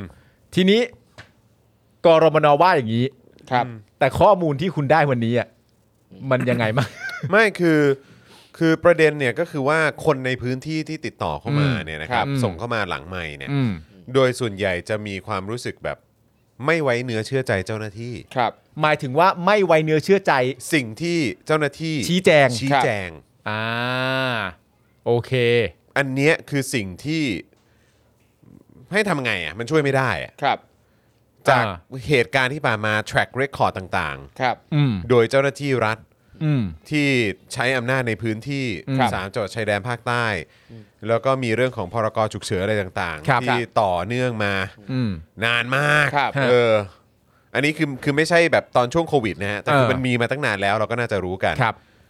นั่นแหละ คือประชาชนในพื้นที่เขาไม่เชื่อ อืม เขาเขาไม่ไว้เนื้อเชื่อ ครับ ใจ อืม แล้วก็ข้อมูลต่างๆ ที่มันมีการเปิดเผยมาจากฝั่งเอ่อฝ่ายค้าน ครับ อืม ใช่ไหมครับ ในการเปิดเผยรายละเอียดอะไรต่างๆ ที่เกี่ยวข้อง ครับ กับการใช้อำนาจ อืม ของภาครัฐนะครับเอ่อกอรมนอะไรต่างๆ ค แบ รับบ นี้เนี่ยแล้วก็โดยตรงมาจากพวกทหารเครือข่ายทหารอะไรต่างๆเนี่ย อืม ก็ไม่มีใครเชื่อไง ก็ยิ่งก่อให้เกิดความน่ากังขาเข้าไปใหญ่ ใช่ ใช่ คือความไว้เนื้อเชื่อใจมันไม่มีฮะเอา อืม เอาตรงๆอย่างนั้นดีกว่า แล้วทีนี้เนี่ยทั้งหมดที่ถูกรายงานจากเพจ แล้วก็จากการไลฟ์สดเนี่ยบอกว่าเหตุการณ์ทั้งหมดเกิดขึ้นเวลาประมาณตีห้าครึ่ง ใช่ครับ ซึ่งก็ไม่ทราบว่า แม้กระทั่งตัวตำรวจเองที่เข้าปฏิบัติหน้าที่ ครับ และทำการวิสามันไปสามรายเนี่ย ครับ ไม่ทราบว่ามีหลักฐานเป็นเชิงประจักษ์พยานในแง่ของการมีวิดีโอใด ๆ บ้างไหม ครับ เพราะว่าเนี่ยอันนี้คือคือเป็นมุมมองของคนในพื้นที่เขาบอกว่าทหารบอกเล่าฝ่ายเดียว หากดูทิศทางกับบ้านที่พักอยู่ในแนวที่ห่างวิถีกระสุน สุดท้ายอาวุธปืนที่ยิงออกมาจากฝั่งผู้อ๋อคือคืออันนี้อันนี้เป็นอีกกรณีหนึ่งด้วยนะ อ่าอ่าอ่า คือที่เขาที่เขาส่งมามันเป็นเป็นกรณีอื่นด้วยอะ อืม ครับ ซึ่งแล้วเนี่ยครับมันมันก็มีเหตุการณ์ล่าสุดที่ยิงกันที่มัสยิดเนี่ย ครับ เขาก็มีความรู้สึกว่าเฮ้ยแบบ คืออันนี้เขาใช้คำพูดว่า พอเป็นกระบอกเสียงให้ชาวบ้านได้ไหมคะ คุณจร จะฆ่าชาวบ้านเป็นผักเป็นปลาแบบนี้กันเลยเหรอ ครับ อืมส่งไปอย่างนี้เลยเหรอ เขาส่งมาอย่างนี้ เนี่ยหลังไมค์หาผมอะ ครับ นี่นี่คือคนในพื้นที่เลยเหรอ ใช่ หมายถึงว่าบริเวณจะนะเลยเหรอ ใช่ อ๋อเหรอฮะ ฮะ อ๋อ เออ คุณมิสเตอร์ทีคุงบอกว่าต้องเป็น ต้องเป็นจะนะที่เป็นประเด็นอยู่ด้วยนะ ครับ คืออันเนี้ยก็แน่นอนคือมันก็ต้องมีการค้นหาความจริงกันนั่นแหละ ใช่ ว่าไอ้สิ่งที่ที่เขามีการแถลงหรือชี้แจงมามันจริงหรือเปล่า อืม แต่สิ่งที่เราอยากจะตั้งข้อสังเกตเนี่ยก็คือว่า เออ อยากจะบอกว่าเวลาผ่านมานานแล้วนะ อืม แล้วก็ต้องบอกเลยว่าความไว้เนื้อเชื่อใจหรือความเชื่อถืออ ม ในสิ่งที่เจ้าหน้าที่รัฐในพื้นที่ตรงนั้นน่ะออกมาชี้แจง อืม อะ่ะก็ต้องบอกตรงๆว่า คนก็ยังไม่ค่อยเชื่อถือกันเท่าไหร่ ใช่ อืม แต่ทีนี้เนี่ย การจะเชื่อถือไม่ไม่เชื่อถือเนี่ยโอเค เรื่องข้อมูล ครับ เอ่อหรือหรือเรื่องการปฏิบัติตัว ครับผม ตลอดระยะเวลาที่ผ่านมาเนี่ยมัน ครับ มันมันมันก็เรื่องหนึ่ง แต่ทีนี้เอาเฉพาะเรื่องเนี้ย ครับ เรื่องที่เกิดขึ้นเนี่ย อื ม วิสามันสามรายเนี่ย ครับ ถ้ามีหลักฐานเนี่ย มันก็จะสร้างความน่าเชื่อถือได้ ใช่ครับ อืม แต่ทีนี้ถ้าเกิดว่าประชาชนไม่ให้ความไว้เนื้อเชื่อใจอยู่แล้ว รวมถึงตำรวจบอกอย่างนี้ แต่ไม่มีหลักฐานแนบมาด้วย ว่า ครับ เหล่านี้คือเหตุการณ์ตามที่เล่าจริงหรือไม่ อืมอืม ผมว่าประชาชนก็ย้อนกลับไปที่อันเดิมก็คือว่า กูไม่ไว้เนื้อเชื่อใจตั้งแต่แรกอยู่แล้วเป็นปกติ อืม รวมถึงคุณไม่มีหลักฐานใด ๆ มาสร้างความไว้เนื้อเชื่อใจเพิ่มเติม หรือครับ ว่ามีแบบหลักฐานหรือว่าอะไรก็ตามที่อ้างอิงจากแบบคนกลาง ครับ ใช่ สื่ออ ม หรืออะไรแบบนี้บ้าง ครับ ไหมอะไรแบบเนี้ยนะครับ คือมันมันไม่เหลือแล้วจริง ครั ๆ บ นะ ใช่ คุณผู้ชม จริง ๆ นะมันมันมันไม่เหลือแล้วจริงๆอะ อืม ความไว้เนื้อเชื่อใจอ่ะ ครับ ทหารทุกวันนี้เอาตรงๆนะ คนก็ไม่เชื่อ ครับ ก็ไม่เชื่อดิ ไม่เชื่อใจ โโหมีอะไรให้เชื่อบ้างล่ะ เออแล้วคือแม้ว่าจะทหารชั้นผู้น้อยหรืออะไรก็ตาม คือกูก็ช่วยมึงไม่ได้จริงๆ ครั ก็ บ คือ เออ ความน่าเชื่อถือของพวกมึงไม่มีเลยจริงๆไง ไม่ผมว่าจ แล้ว ริง ยิ่ง ๆแล้ว คนยิ่งยศสูง ยิ่งใหญ่โตอะไรเท่าไหร่ ยิ่งแบบ คือแม่งแปลกประหลาดไหมเราคนยิ่งยศสูงที่แบบควรจะมีความน่าเชื่อถืออะ เออ คือดูแต่ละคนน่ะคือใส่ชุดมาแล้วบอกว่าคนนี้เป็นนายพลน่ะ เออ มีมีตำแหน่งขึ้นว่าพลเอกพลโทพลตรีหรืออะไรก็ตามอ่ะเอาตรงๆ คนรุ่นเราอ่ะหรือเด็กลงไปไม่มีใครเชื่อสักคน ครับ คือเอางี้ดีกว่า ยิ่งยิ่งยศสูงอ่ะ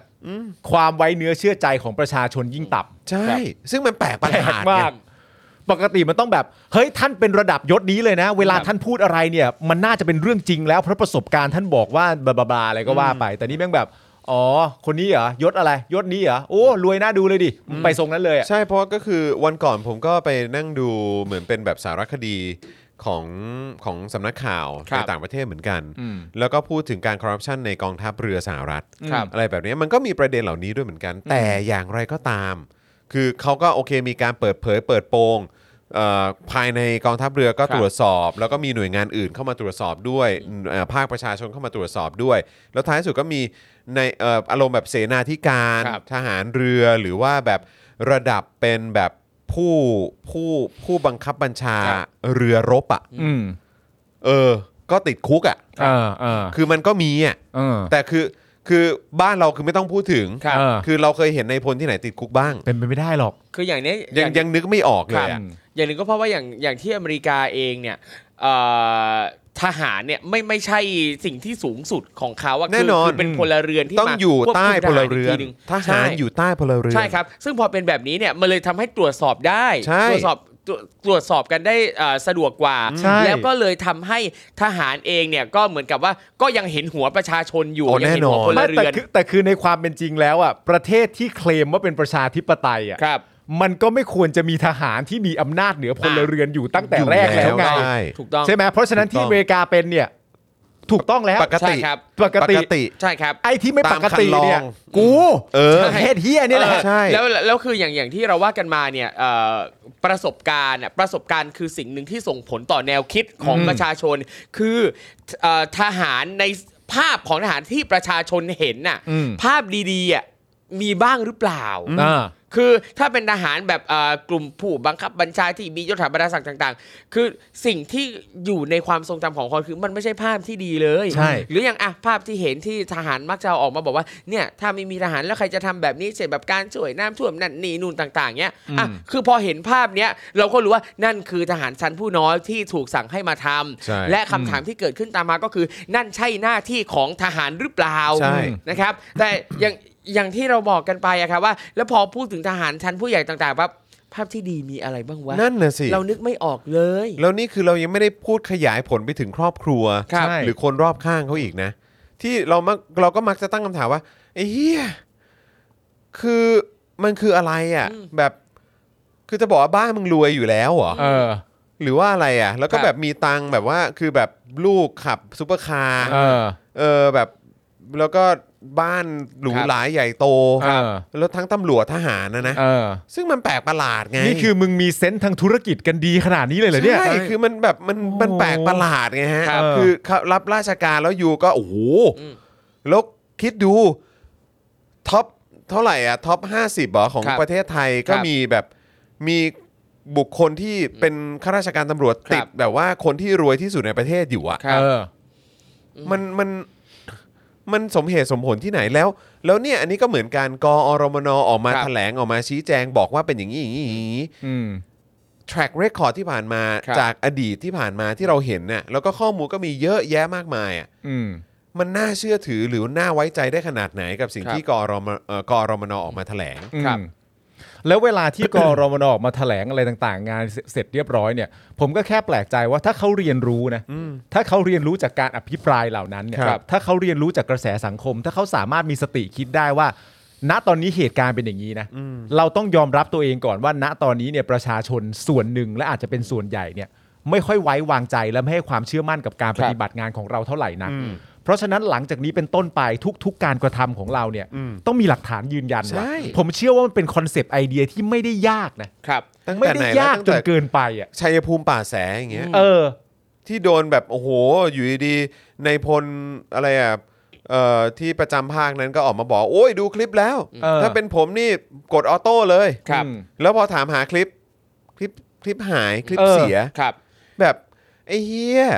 ม คือมึงคิดว่าพวกกูเป็นใคร เออ ไม่ คือ คือผมคิดว่าเนี่ยกะการที่เขาทำแบบเนี้ยเนี่ยเขาไม่ได้คิดหรอกว่านำเสนอยังไงไปประชาชนก็เชื่อ แต่ผมมองว่าคำว่า ก็กูจะนำเสนอแบบเนี้ยเชื่อไม่เชื่อเรื่องมึงกูไม่แคร์ กูพูดไปแล้ว กูพูดไปแล้ว เออพูดไปแล้วเนี่ยก็แบบเนี้ย แต่แต่นั่นถ้าถ้าคิดอย่างนั้นจริง ครับ ๆ ซึ่งผมก็เห็นด้วยกับครูทอม ครับ ว่านั่นน่าจะเป็นแนวโน้มที่เขาคิดลักษณะแบบนั้น ครับ แต่ยิ่งเรามั่นใจว่าเขาคิดแบบนั้นเนี่ยมันก็ยิ่งชัดเจนใช่ไหมฮะ ใช่ครับ มันก็ยิ่งชัดเจนใน ชัดเจน ตัวคนที่เรียกร้องประชาธิปไตยอยู่นะตอน ค นี้ รับ ว่าเราควรจะเชื่อใจหรือไว้ใจใคร ใช่ ใช่ไหมฮะ แล้วก็หวังเป็นอย่างยิ่งอย่างไอ้การเลือกตั้งครั้งที่ผ่านมาที่เราเห็นนะฮะข้างในเอ่อพื้นที่ทหารเอง เออ ครับ การเลือกตั้งซ่อมที่หลักสี่เนี่ย อืม แล้วก็กลายเป็นว่าก้าวไกลซึ่งก็ มีความชัดเจนมากๆ ในการผลักดันการปฏิรูปกองทัพ ครับ นะฮะเขาก็ชนะในพื้นที่นั้น ก็หวังเป็นอย่างยิ่งว่าทหารรุ่นใหม่ อืม ๆนะครับแล้วทหารที่มักจะอ้างว่าตนเองเนี่ยก็ไม่ได้เห็นด้วยกับผู้บังคับบัญชา อืม ที่เป็นเผด็จการ อ่า ครับที่สนับสนุนเออองคาพยพของเผด็จการอยู่ตอนนี้เนี่ยพวกเราไม่ใช่แล้วก็ไม่สนับสนุน ก็หวังเป็นอย่างยิ่งว่าเราจะได้เห็นการเปลี่ยนแปลง ใช่ ครับ จากพวกคุณด้วยเหมือนกันนะ ใช่ เออนะครับ แต่ผมว่าจริงๆมันไอ้วันที่เราเช็คกันมันคือวันที่ตั้งแต่ยึดอำนาจแล้วแหละ อืม เพราะที่มานั่งเรียงกันอ่ะ ครับ มันก็หลายเหล่าไง ครับ ครบทุกเหล่า มันก็ครบทุกเหล่า เพราะฉะนั้นเราก็ไล่ไปแบบ อันนี้อะไรตำรวจเหรอโอเค ตัดทิ้งไว้ใจไม่ได้ ครับ ครับ อันนี้อะไรบกเหรอตัดทิ้งไว้ใจไม่ได้อ่ะเนี่ยมันเป็นอย่างนั้นตั้งแต่วันนั้นแล้ว ตั้งแต่ตอนนั้นแล้ว ก็พวกมึงยึดอำนาจอ่ะ อืม ใกล้เคียงแล้ว นายให้ทำไงอะ เออ เออ ก็พวกมึงทำผิดกฎหมาย เออ แล้วทำไม ก็พวกมึงทำสันดานกบฏอ่ะ เออ แล้วก็คือตัวกูต้องมองมึงด้วยความเอ็นดูอ่ะ เออหรือหรือคือเอาตรงๆ คือพวกเนี้ยชอบแบบว่าเรียกร้องหาความเคารพ เออ เข้าใจไหม ใช่ คือแบบพูดจาก็พูดจาดีๆกันบ้างนะครับ เออ อะไรอย่างเงี้ยเฮ้ย อย่าขึ้นเสียงกับผมนะครับ เออ เอาไอ้สัตว์แล้ววันนั้นที่มึงนั่งหน้าเฮี้ยกันอยู่4ี่ห้าตัวเนี่ย เออ แล้วก็บอกว่าพวกมึง เออ เงียบปากไปตอนนี้กูยึดอำนาจแล้วนะ เออ ไม่ต้องโต้แย้งนะพวกมึงอ่ะ ยึดเอากูเป็นรัฐาธิปัตย์ไร้สัตว์ เอออ อะไรอย่างเงี้ย คือพวกมึงคือพวกมึงอ่ะ เออ ยังมีหน้ามาเรียกร้องว่าแบบว่าเฮ้ยต้องให้เกียรติพวกกูบ้างนะ มาหวัง ครับ ความเคารพอะไร ดูรู้ไหมว่ากูมีอาชีพอะไร เอออ ชีพกูมีเกียรติมีศักดิ์ศรี ครับ ซึ่งอยากจะบอกไม่อาชีพมึงไม่เหลือเกียรติไม่เหลือศักดิ์ศรีแล้ว ใช่ แล้วพอวันนี้ก็บอกว่าให้เชื่อเถอะว่าเราพูดอย่างนี้ แล้ว ครับ ดูสิก็ชอบมีคนไปปั่น มีคนไปพูด ครับ เออ บิดเบื ทำ อน ให้เราบิดเบือนให้พวกเราเนี่ยดูไม่ดี เออ ดูไม่น่าเชื่อถือไม่ เหยื่ออีกแล้ว มันมันมึงอย่ามึงอย่าเป็นนางเหยื่อ อยากให้นางเหยื่ มึ อ งทำตัวมึงเองตั้งแต่ต้นใน เออ ศาสตร์แล้วมึงทำมานานแล้วด้วย ต้อง มึงทำจนเป็นสันดานเลยแหละ ครับ ต้องบอกอย่างนี้เลยครับ ต้องถามคุณผู้ชมด้วยฮะ กับข่าวนี้แล้วคุณผู้ชมคิดยังไงฮะเพราะตอนนี้มันก็เอ่อเขาเรียกว่าอะไร เนื้อหา ครับ เนื้อหาของการอธิบายเหตุการณ์เนี่ย มันก็มาจากฝั่งกอรมนนี่แหละครับ ครับนั่นแหละครับ ว่าเหตุการณ์เป็นอย่างนี้แล้วคุณผู้ชมรู้สึกยังไงบ้างลง ค ส่ อม ง เมนต์กันเข้ามา บอก ได้นะครับ คอมเมนต์กัน คุณ ได้นะฮะ คุณเชื่อในสิ่งที่กอรมนแถลงกี่เปอร์เซ็นต์ เออ นะครับ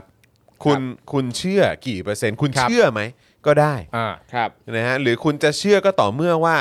มีเรื่องของการแบบตรวจสอบจากภาคประชาชน อะไรแบบนี้หรือเปล่า อืม หรือว่ามีหลักฐานจากสื่อแบบนี้หรือเปล่าคุณถึงจะเชื่ออ อืม นะครับก็ลองแชร์เข้ามาได้นะครับ ครับผม นะฮะ อ่ะ โอเคครับ คุณผู้ชมครับ แล้วก็ช่วงนี้นะครับ อย่าลืมกดไลค์นะฮะ กดแชร์นะครับ คลิปของเราด้วยนะครับ ใครดูอยู่ใน Facebook นะฮะ ก็กดไลค์กันด้วย ใครดูอยู่ใน YouTube ก็กดไลค์กันด้วยนะครับ ครับ นะฮะแล้วก็อย่าลืมกดแชร์กันด้วยนะครับ แล้วก็อย่าลืมเติมพลังแบบรายวันให้กับพวกเราด้วยนะครับ ผ่านทางบัญชีกสิกรไทย 0698 975539 หรือสแกน QR Code นะครับ นะฮะ แล้วก็ที่อยากให้คอมเมนต์กันเข้ามาเนี่ย ก็เพื่อเช็คสถานะกันด้วยนะครับ ว่าพวกคุณยังเป็นเมมเบอร์กันอยู่หรือเปล่า ครั นะคบรับ ครับยังเป็นซัพพอร์เตอร์กันอยู่หรือเปล่า อาจจะหลุดกันออกไปแบบไม่รู้ตัวก็ได้ ครับ ยังไงฝากเช็คกันด้วยนะครับ ครับ นะฮะ เท่าที่เห็นตอนนี้เหมือนไม่ ไม่เชื่อซะเยอะนะฮะ ไม่เชื่อ ครับไม่เชื่อ โดย ซะ ส่วน เยอะ ใหญ่คนไม่เชื่อ ตายแล้ เอ ว อ ทำไมถึงไม่เชื่อทหารล่ะ มันไม่เหลือจริง ๆ นะครับ เอา หมด จริงๆ แล้ว นะคุณโบบอกว่าไม่เชื่อตั้งแต่ผังล้มเจ้าแล้ว ครับ เนี่ยมัน เออ มันมีหลายเหตุการณ์ที่เป็น ใช่ การตอกย้ำว่ากูจะไปเชื่อมึงได้ยังไง กูจะไปเชื่อมึงได้ยังไง ครับ ไม่ว่าจะเป็นผังล้มเจ้า ไม่ว่าจะเป็นเอ่อเขาเรียกว่าอะไรอ่ะผู้บัญชาการ ครับ ฐานบก อดีตนะ เออ เออแต่ว่าที่เป็นอยู่นะตอนนั้นเนี่ยก็ออกมาบอกว่าจะไม่ยึดอำนาจอะไร ครับ ต่างๆ จะเคารพนั่นเคารพนี่ก็มันก็ไม่ได้เป็นอย่างที่เขาพูดเลยสักอย่าง เต็มไปหมดครับ ครับ เต็มไป หลัก มดเย ฐานแห่คงครับ วามไม่น่าเชื่อถือมันเต็มจริงๆฮะ ครับ เยอะแยะมาก คุณ มาย เคนโกะ หลือ บอกว่าเชื่อว่ากรมนแถลงแค่สิ่งที่ทำให้อะไรครับ แถลงแค่สิ่ง สิ่ง ที่ ที่ทำ ทำ ให้ ให้ ตัวเองได้เปรียบเท่านั้นครับ เออ คุณเคนโกะมองว่าอย่างนั้นนะครับ ครับผม เชื่อครับ เชื่อว่าสตรอเบอรี่ เออเชื่อว่าสตรอเบอรี่นะครับ ครับ กรมนคือมะเร็งชัดๆเลย เออ นะครับ คุณสมศักดิ์บอกมานะค หม รับ ดแล้ว แค่อยากรู้คำตอบเดียว กล้องติดเสื้อทำไมไม่ให้ติด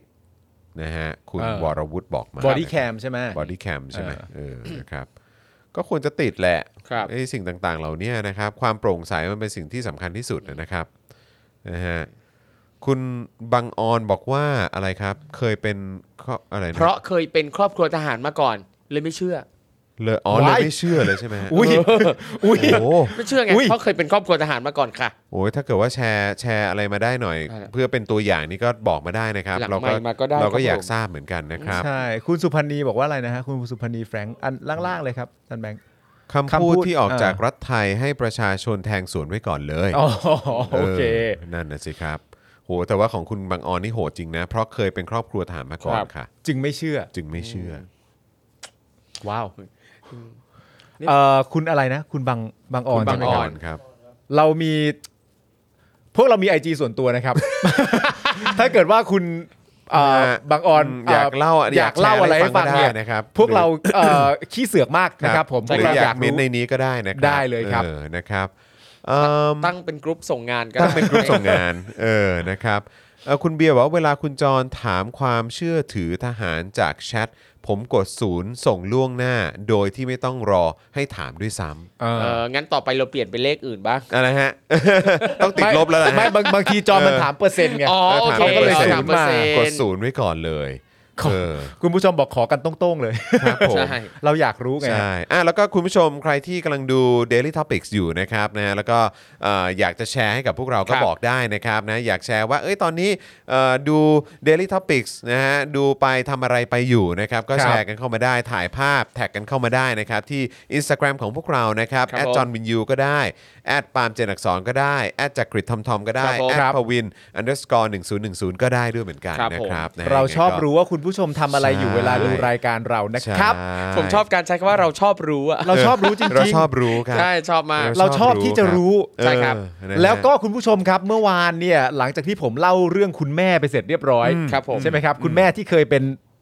สลิมมาก่อน ครับผม แล้วก็เปลี่ยนเป็นฝั่งประชาธิปไตยเนี่ย แล้วผมก็ได้พูดคุยกับตัวคุณลูกเขาอีก ครับ ครั้งหนึ่งตอนตอนที่กลับไปถึงบ้านแล้วก็ส่งข้อความคุยกันอะไรเงี้ยคุณลูกเขาฝากมาบอกว่าคุณแม่เขาฝากมาบอกว่าขอบคุณคุณผู้ชมด้วย โอ้ยครับ เพราะเมื่อวานตอนเล่าเรื่องให้ฟังเนี่ยคุณผู้ชมหลาย ๆ คนของเราทุกเกือบจะทุกคนเลยทุกคนเลยดีกว่าฮะก็ ครับ น่ารักว่าแบบคุณแม่เจ๋งมาก คุ คุณ ณ แม่ แม่ สุ เท่ ดยอ มาก ดเออ ยินดีกับครอบครัวนี้ด้วยครับที่เปลี่ยนได้ เออ ครอบครัวผมอยากเป็นอย่างนี้บ้างแต่ก็ ครับทำไม่ได้อะไรต่างๆกันานะ เออเออเออ คุณแม่ท่านนั้นที่น่ารักมากๆแล้ว แล้วก็อยู่ฝั่งประชาธิปไตยเหมือนเราแล้วก็ไป ครับ ร่วมชุมนุมแล้วด้วยเนี่ยนะฮะ ครับ เอ่อฝากมาขอบคุณนะครับคุณผู้ชมทุกท่าน ด้วย นี่กำลังคิดว่าคุณแม่ท่านนี้เนี่ยน่าจะเปิดเวิร์กช็อปเลยนะ แบบตั้ง วิธี ตั้งเป็น การเหรอ ใช่วิธีการ อ๋อ เผลอๆแบบให้คุณแม่ตั้งกลุ่มไลน์แล้วก็ชวนบรรดาแม่แม่ๆสลิมบ้านอื่นเข้ามา เออ อ แล้วคุณแม่ค่อย เออ ๆ ส่งไปทุกเช้าเป็นภาพสวัสดีวันจันทร์เงี้ยแต่เป็น ค้างเหร แทร อก ครับ เกร็ดต่าง เออมีคนบอกว่าค้างเหรอ ๆ ครับ นั่นแหละฮะ ตอนนี้เป็นไงบ้างเอ่ย ค้างไหมครับ ค้างไหมครับ ค้างไหมครับอ่ะรบกวนช่วยคอมเมนต์กันเข้ามาหน่อยนะครั ครับ บ ช่วยคอมเมนต์กันเข้ามาหน่อยนะครับอืม Facebook เป็นไงบ้างครับ สบายดีหรือเปล่าอ่ะกลับมา แช แล้ว ร์แชร์กันมานิดนึงแชร์กันมานิดนึง Sunflower กลับมาแล้วนะ นะค ค รั รับ บ แม่เออไม่รู้ช่วงนี้เน็ตเป็นอะไร ครับผม แต่อย่างเมื่อเช้าตอนที่ผมไลฟ์เนี่ยก็เมื่อเช้าลื่นๆนะ อืม ครับ เมื่อเช้าลื่นๆนะเออนะครับ ลื่นปื้นลื่นปื้นเลยเรื่อปะงปืนเรื่องปืนเลย เรื่องปืน ไม่ เลย มี นะ ปัญหาเลย เออ หมายถึงเน็ต เน็ตฮะเน็ต ใช่ เน็ตครับ ครับ ผม เคสเคสนี้น่าจะเป็นเฉพาะ YouTube อ๋อเฉพาะ ครั YouTube บผม ใช่ไหม น่า ครั จะ บ ไม่ใช่ทางเราค่ะ เพราะว่าเห็นเพราะว่าทาง Facebook ปกติ Facebook บอกว่าทุกอย่างเนี่ยโอเคอยู่ โอ เนาะ เค ปกติแล้วครับ ปกติแล้ว ปกติแล้โอปกวติ เค แล้ว ครับ โอผมเครับ เอาจริงประเด็นอาหารเนี่ย เออ เมื่อสักครู่นี้ยังยังมีอีกประเด็นหนึ่งที่จำไม่ได้ว่าเราเคยคุยกันไปหรือยังว่าเอ่อในสังคมไทยอ่ะมันจะชอบมีการโรแมนติไซส์ความเป็นอาหารอะผ่านพวกสื่อบันเทิง พวกละครพวกหนังต่างๆ เยอะแยะเวลาทำออกมาเกี่ยวกับอาหารแบบคนจะอู้ชอบรู้สึกสนุกชีวิตอาหารเป็นชีวิตที่ดีนั่นนี่นู่นอะไรเงี้ย เออ แล้วก็ผมจำได้ว่าผมเคยอ่านบทความหรืองานงานวิจัยของคุณชานันยอดหงส์ อืม ที่เขาเป็นคนเขียนเรื่องในในๆอ่ะเออ อืม เขาวิเคราะห์เรื่องผู้กองยอดรัก ว่าการสร้างหนังละครผู้กองยอดรักแต่ละครั้งเนี่ยมักจะสร้างหลังจากรัฐประหารประมาณปี 2 ปี อ๋อแน่นอน เออเพื่อจะ อ๋อ ชูความดีงามของทหาร ความน่า ค รั วาก มน่า เอ รัก อว่าทหารเนี่ยนะมีกิจกรรมต่างๆ ช่วยเหลือประชาชนชาวบ้านในพื้นที่นั่นนี่นู่นอะไรเงี้ย คนก็รู้สึกอินโอยทหารเป็นอาชีพที่ดี นั่นนี่นู่น เป็ อะไร นนาย เงี้ย ทหารไปจีบผู้กองหญิงอย่างเงี้ย เอ เหรอ ออะไรเงี้ย แล้วจริง ๆ เป็นเป็นนายทหารสูงแต่แกล้งทำตัวแบบต้อยต่ำอะไรก็ว่ากันไป เออ ก็น่ารัก ใช่ แบบ ใครๆก็อยากเป็นอาหารไงอาชีพนี้ เออ น่ารักสบาย ดูน่า ซึ่ง รักนวล ซึ่งถ้า ๆ เป็นอย่างพวกเราอ่ะ นั่งดูอ่ะ เออ คือด่าได้ทุกจุดอ่ะ เออ เออ คือมีแบบจิ้มไม่จริงไงเฮียอันนี้ไม่จริง เออ เอาง่ายๆนะ ถ้า แล้วไม่ต้องเป็นอาหารด้วยนะครับ ก็รู้ เออ ใช่ ถ้าถ้าเกิดอยากพิสูจน์นะ อืม สำหรับน้องๆที่แบบยังไม่ได้ไป เขาชนไก่นะครับ อืม ก็ไปดูได้ที่แบบเขาชนไก่เขาว่ามันเหมือนผู้กองยอดรักหรือเปล่า เออ เอาแค่นั้นก็ได้ คือแบบอ่ะดูผู้กองยอดรักเนี่ยคือด่าตั้งแต่มีการเกณฑ์อาหารแล้วอ่ะ ใช่ จริง มึงเกณฑ์ทหารทำเหี้ยอะไรเขาเต็มใจกับมึงหรือเปล่า ๆ คือจริง ๆ เราควรจะทำแบบพวกคลิปแบบ reaction มากกว่านะ ใช่ใช่ เออ ใช่ เราควร ใช่ จะทำแบบพวกคลิป reaction กับพวกละครอะไรพวกเนี้ย ไม่แล้วผ ที่ ม แบบ ก็คิดอีกเรื่องเลยนะว่าจริง ๆ แล้วอ่ะคือในสมัยก่อนที่ผ่านมาเนี่ย เวลาแบบเอ่อศิลปินหรือผู้ ครับ กำกับ หรือคนเขียนบทเนี่ยเขาอยากจะครีเอทบทอะไรก็แล้วแต่เนี่ยในช่วงหนึ่งมันก็เปิดกว้างถูกปะ ครับ เพราะคุณสามารถจะเขียนอะไรก็ได้นี่ อ่ะใช่ แน่ ใน นอน ในสหรัฐอเมริกาในหนังฮอลลีวูดเนี่ยคุณสามารถจะเขียนเรื่องทหารที่มันคอรัป ครับ ตำรวจที่มันคอรัป อืม ทหารที่มันเป็นในพลแต่เลว ได้ ครับ หรืออะไร ได้ ต่างๆนานานี่ได้เยอะแยะมากมาย ครับ ผมอยากรู้ว่าในในหนังหรือละครเนี่ย มันจะมีการเล่าเรื่องแบบนั้นออกมาอย่างเป็นธรรมชาติอีกทีแบบ ก็กูแค่อยากเล่านำเสนอแบบนี้อะ ครับ มันจะเกิดขึ้นได้อีกทีเนี่ยเมื่อไหร่ ครับ ในสังคมไทยว่า ทหารชั้นในพล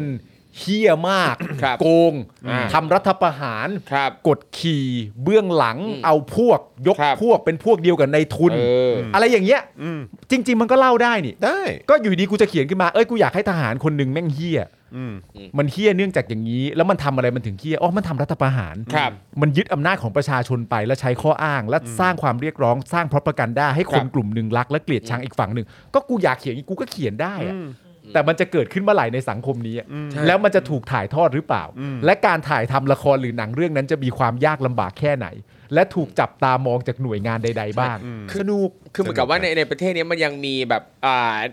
มีกรอบบางอย่างที่จะบอกว่าอาชีพเนี้ยเป็นอาชีพมีเกียรตินะ ห้ามนำเสนอเชิงลบ เกี่ยวกับอาชีพนี้ เออเออ เออ ไม่ว่าจะเป็นทหารตำรวจ หมอทนายอะไรเงี้ย เราจะสังเกตว่าหลาย ๆ ครั้ง ถ้าในละครมีฉากที่ผู้ประกอบอาชีพเหล่านี้ เป็นตัวร้ายปั๊บเนี่ย จะมีแก๊งแก๊งผู้ประกอบอาชีพนั้นออกมาประท้วงออกมาเรียกร้อง อ๋อ ว่าทำให้ภาพลักษณ์อาชีพฉันเสียหาย ซึ่งแบบ อ๋อเหรอ สิบ เออ ปีที่ผ่านมาไออาชีพต่างๆ ที่ครูทอมพูดมา ครับ ไม่เหลือเฮี้ยอะไรแล้ว แต่ตำรวจอะผมเห็นเยอะกว่า ครับ ว่า แบดแบดคอปอะ อ๋อ ในละครเห็นไหมว่า เอ อ ผมก็ ครับ เคยเล่นเป็นตำรวจเลว เออ มาแล้ว เพราะฉะนั้นไอ้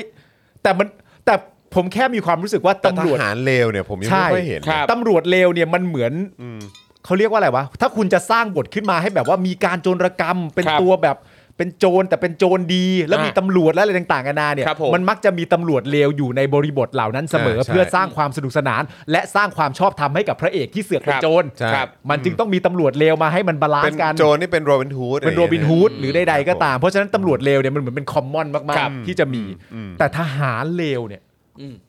จะเกิดขึ้นอีกทีในได้ ครับ ได้เมื่อไหร่อ่ะ อืม เออ อุ๊ยแต่พอพูดถึงประเด็นเรื่องอาแก๊งอาชีพกับอ่าละครที่แบบภาพลักษณ์ไม่ดีเนี่ย อืม ผมก็นึกถึงเสาหลักเหมือนกันนะจำได้เลยว่าตอนตอนเด็กๆเนี่ยมีละครเรื่องหนึ่งที่เขาสร้างมาจากนิยายนะครับ แล้วในนิยายเนี่ยตัวร้ายตัวร้ายเนี่ยนะฮะอ่าเรียนวิทย์วะจุฬา อ๋อเหรอ เออ ตัวร้ายเรียนวิทย์วะจุฬาคือจำได้เลยว่าเรื่องคุณชาย เออ พระเอกคือพี่อัดอัสดามั้งถ้าจำไม่ผิดนะ เออ เออแล้วก็ตัวร้ายรับบทโดยคุณฮัทศิววงศ์ เออ เออ อ่าแล้วก็ในเรื่องเนี่ยคุณฮัทเนี่ยรับบทเป็นตัวร้าย แล้วก็เป็นนิสิตจุฬาตามบทประพันธ์เลย อืม นิยายเขียนโดยวอวินิจฉัยกุล อืม ก็เรียนอักษรจุฬาใช่ไหม ทำไมฮะเขาโยนบกเลยฮะ ไม่ใช่ไม่มีไม่มีการโยนบก อ๋อ ไม่ ครับผ เกี่ยว ม ยังยังอ่ะอ่ะกล่าวไปไม่ถึงขั้นโยนบก แต่ในละครเนี่ยตัวร้ายด้วยความที่ว่ารับบทอ่ะเป็นเด็กวิทย์วะจุฬาเหมือนในนิยายไงใส่ไทเน็กไทแล้วคือเน็กไทของคณะวิศวะเนี่ยจะไม่เหมือนเน็กไทคณะอื่น อืม อ่าแก๊งสิทธิ์เก่าวิศวะจุฬาออกมาประท้วงละครเรื่องนี้ว่าทำให้ภาพลักษณ์คณะเสียหาย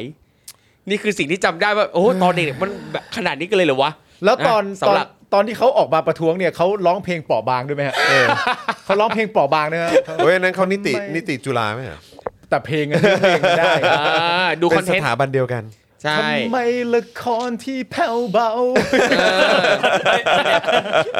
น้ำใจน้องพี่สีชมพู เทิดทูน อย่างคุณเจมส์ก็ถามว่าทำไมซีรีส์เกาหลี ถึงเขียนบทให้อาชีพทนายหมอทหารเป็นตัวร้ายได้แต่ประเทศนี้ทำไม่ได้ ไม่ได้ฮะ ไม่ได้ เป็น ไม่ได้ไม่เป็นได้อาชีพศักดิ์สิทธิ์ฮะ เอ่ออันอันนี้ผมหินไว้เลยนะว่า ถ้าเกิดเมืองไทยทำอย่างนี้ได้เมื่อไหร่อ่ะ อืม คือประเทศเจริญแล้ว ไม่แล้วแล้วผมแปลกใจคือคือคือผมแค่นึกนึกถึงแบบยุคสมัย คือไม่ใช่ยุคสมัย คือนึกถึงแบบเวลาข่าวบันเทิงอ่ะ ครับ อืม เอ่อรายงานว่าดาราคนนี้ไปคบกับเอ่อผู้กองคนนั้นผู้กองคนนี้ อ่า แล้วก็แบบ อ่า มีแบบวันนี้หวานเซอร์ไพรส์ ครับ มอบแบบว่าอันนี้เป็นแบบของขวัญพิเศษ ถอยรถป้ายแดงซูเปอร์คาร์อะไรต่างๆให้หรืออะไรแบบเนี้ยเข้าใจไหมเราก็แบบ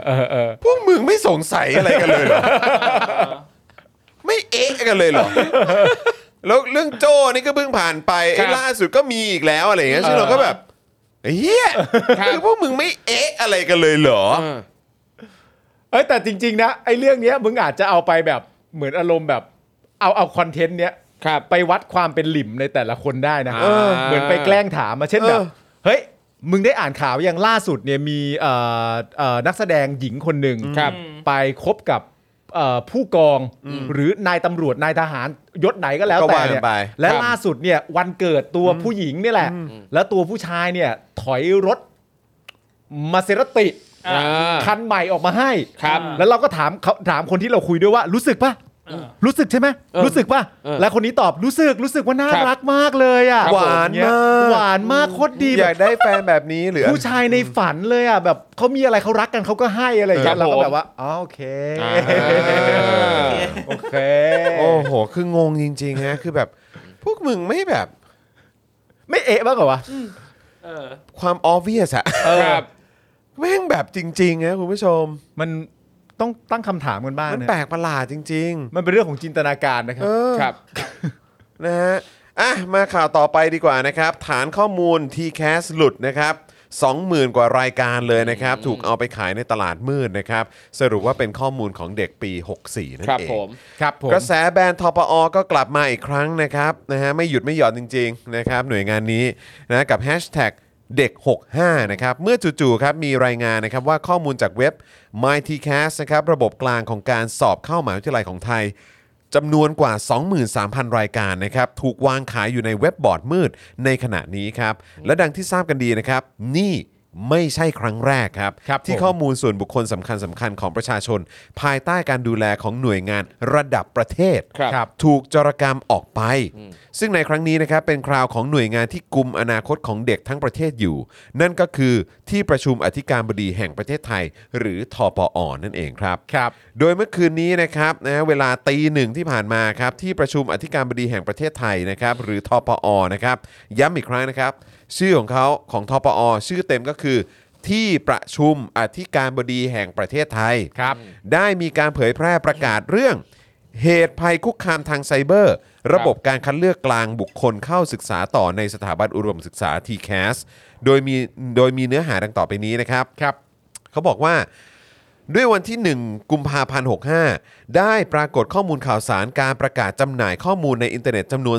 23,000 รายการ ที่ถูกกล่าวอ้างว่าเป็นข้อมูลส่วนบุคคลของระบบการคัดเลือก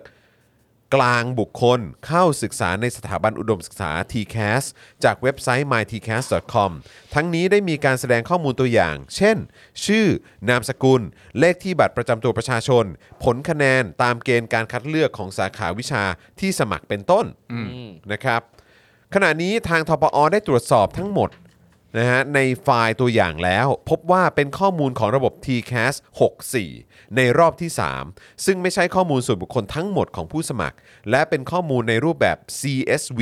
ที่เจ้าหน้าที่ได้รับมอบหมายของแต่ละสถาบันอุดมศึกษาดึงออกจากระบบเพื่อประมวลผลคัดเลือกของแต่ละสาขาวิชาที่เปิดรับในสถาบัน ครับ นะครับซึ่งไฟล์ CSV เนี่ยเป็นไฟล์รูปแบบหนึ่งนะครับที่ย่อมาจาก comma separated value นะครับเป็นไฟล์ข้อความประเภทหนึ่งนะครับที่ใช้สำหรับเก็บข้อมูลในรูปแบบตารางนั่นเอง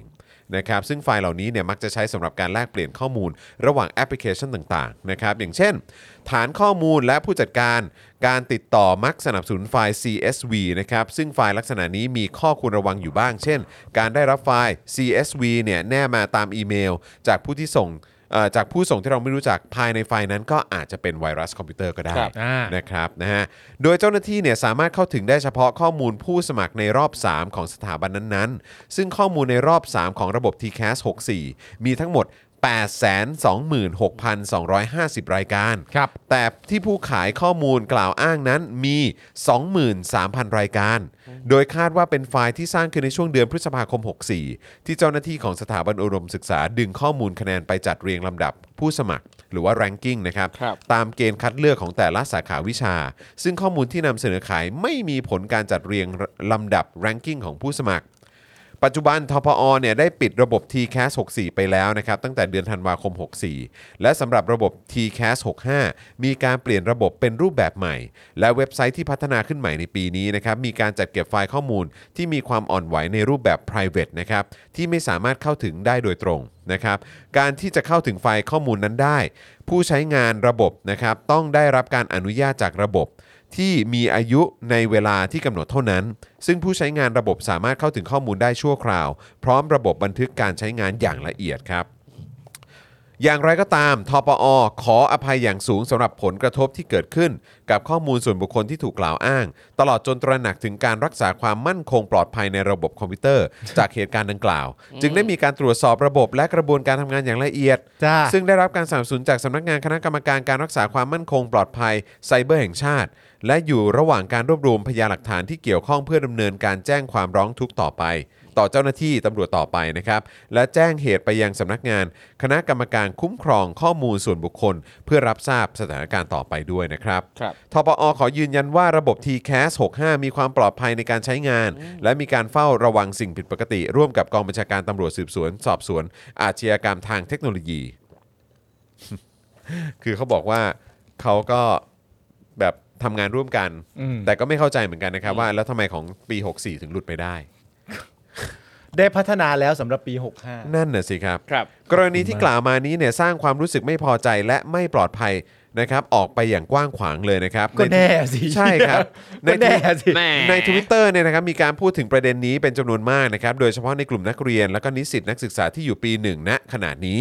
ซึ่งนับเป็นเด็กในกลุ่มนะฮะในรุ่นเด็ก 64 ที่คาดกันว่าเป็นเจ้าของข้อมูลที่ใช้ยื่น เพื่อรับการคัดเลือกเข้าศึกษาต่อรอบ 3 Admission อืม 1 โดยในตัวอย่างเนี่ยนะครับข้อมูลที่นำมาขายเนี่ยพบว่าเป็นข้อมูลของผู้ที่ยื่นสมัครเข้าคณะวิศวกรรมศาสตร์ อืม จุฬาลงกรณ์มหาวิทยาลัย เฮ้ย อ้าวเพิ่งพูดถึงนี่ แม่นเป๊ะเลย จำนวน 144 รายการครับ โดยมีรายละเอียดตั้งแต่โปรแกรมที่สมัคร รอบที่สมัคร เลขประจำตัวประชาชนของผู้สมัคร เอ้า ชื่อทั้งภาษาไทยและภาษาอังกฤษ คะแนน และอันดับที่ผู้สมัครวางไว้ด้วยนะครับ ก็ต้องติดตามต่อไปนะครับ ถ้าเกิดมีความคืบหน้าอื่นๆ จากทางทปอเนี่ยนะครับนะเราก็จะหยิบยกมานำเสนอ เล่าให้คุณผู้ชมฟังอย่างแน่นอนนะครับ แม้ว่าจะบอกว่าไม่ใช่ของเด็กปี 65 แต่ไอ้ที่หลุดออกไปก็เป็นของเด็กปี 64 อยู่ดี ครับ ก็คือมีคนเสียหายอยู่ดี ไม่ ครับ แล้วไงอ่ะ ก็ใช่ไง ข้อมูลหลุดแต่ไม่ได้หลุดอันปีนี้ ครับ หลุดปีก่อน ใช่ แล้วมึงรอดความความผิดตรงนี้จากอะไร ครั วะ บ ในประโยค เอ นี้ อ เออ ก็ถือว่า ทำ โอ ไม เค อะมัน เหรอ ทำไมอ่ะ อืม ไม่ใช่ไม่ใช่ ใช่ ไอ้ที่หลุดไปอ่ะหลุดจริง หลุด เออ จริง แต่หลุดของอีกปีนึงไม่ใช่ปีนี้ แล้วแล้วทำไม แล้วไง มึงถูกอ่ะ ใช่ ใช่ คือประเด็นมันคือมีข้อมูลของประชาชนหลุดออกมา เออ จากหน่วยงานของรัฐ เออ ประเด็นมันไม่ได้อยู่ที่ว่าเป็นข้อมูลของเด็กปีไหนไง เออ เออ ประเด็นคือแค่มีคนหลุดออกมาไม่ว่าจะปีไหน ย้อนกลับไป 5 ปี 10 ปีที่แล้วก็ยังผิด มันอะไรอ่ะ อืม อีหยังวะ ตลกเนาะ เนี่ย ตลกเนาะ ทีแคสนะครับทีแคสนะครับ หลายดอกเลยเนาะ ทปอนี่ย่อมาจากอะไรนะ ขออีกทีสิ ที่ประชุมอธิการบดีแห่งประเทศไทยใช่ไหม ใช่ครับ ที่ประชุมอธิการบดีแห่งประเทศไทยท ครับ ปอโอ้ขอบคุณ ใช่ มากเลย ซึ่ง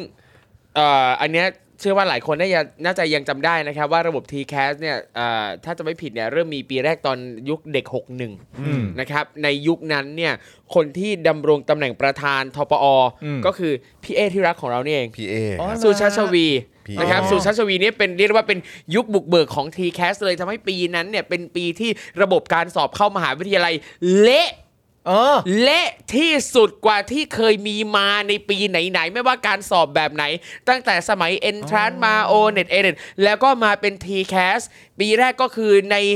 รัชสมัยของพี่เอสุชาติชวี รัชสมัยเลยเหรอฮะ ใช่ ก็เป็น อ๋อ ยุค ครับ เขา ผม ไง เออ ยุคเขา แล้วพี่เอเนี่ยเขาจะไปเป็นแคนดิเดตเอ่อผู้ว่าไหม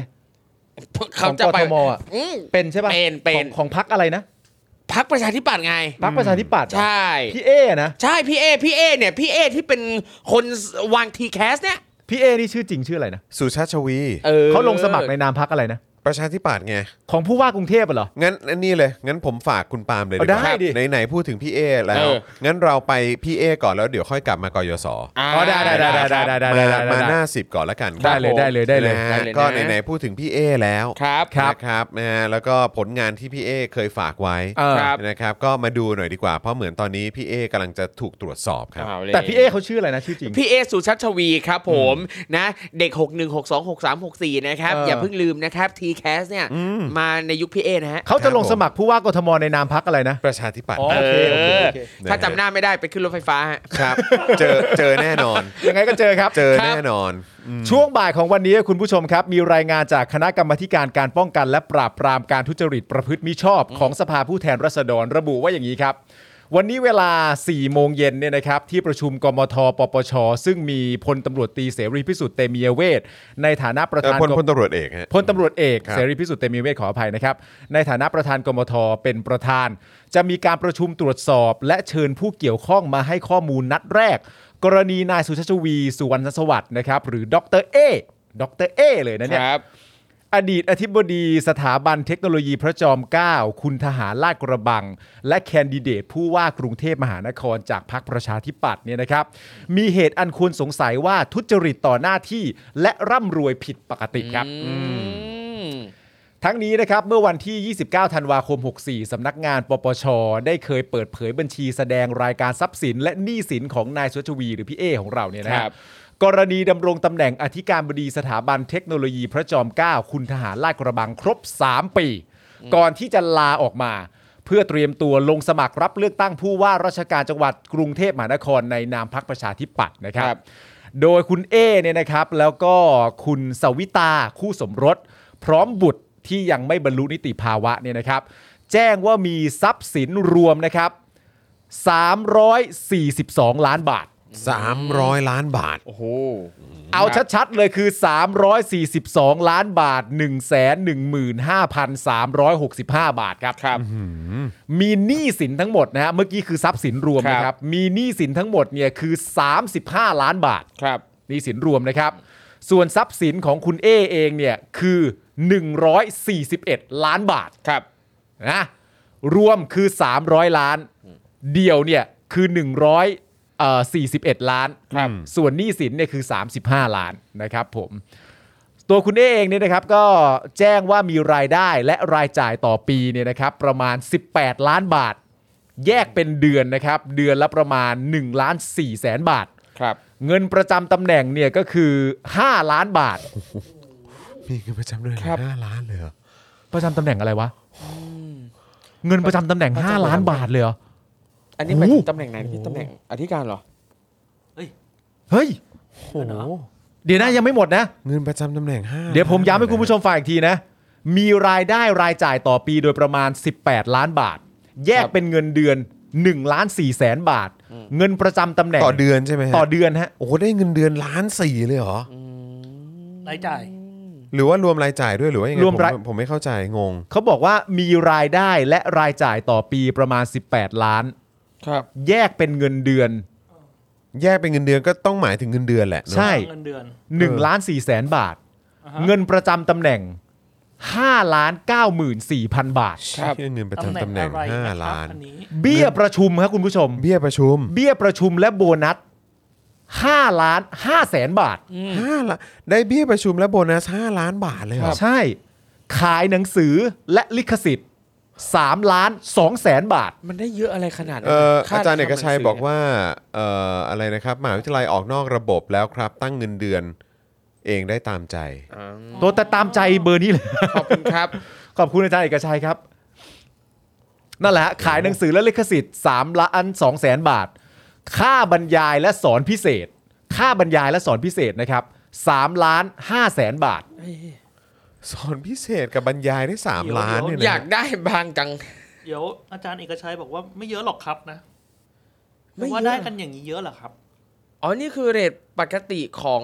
อ่ะอันนี้อันนี้ก็คือยังถือว่าน้อยเหรอครับอาจารย์เอกชัย ไม่ไม่ไม่เยอะหรอกครับ หมายถึงว่าตัวเลขเหล่านี้คือไม่ อ๋อ เถ้า คือ หลาย ๆ คนอาจจะมีได้เยอะกว่านี้ก็มีอย่างเงี้ อ๋ ยแห อ ละฮะ คือ คือ เหมือนกับอาจารย์บอกว่าอันเนี้ยคือเรทปกติของอธิการบดีสำหรับมหาวิทยาลัยที่ออกนอกระบบแล้ว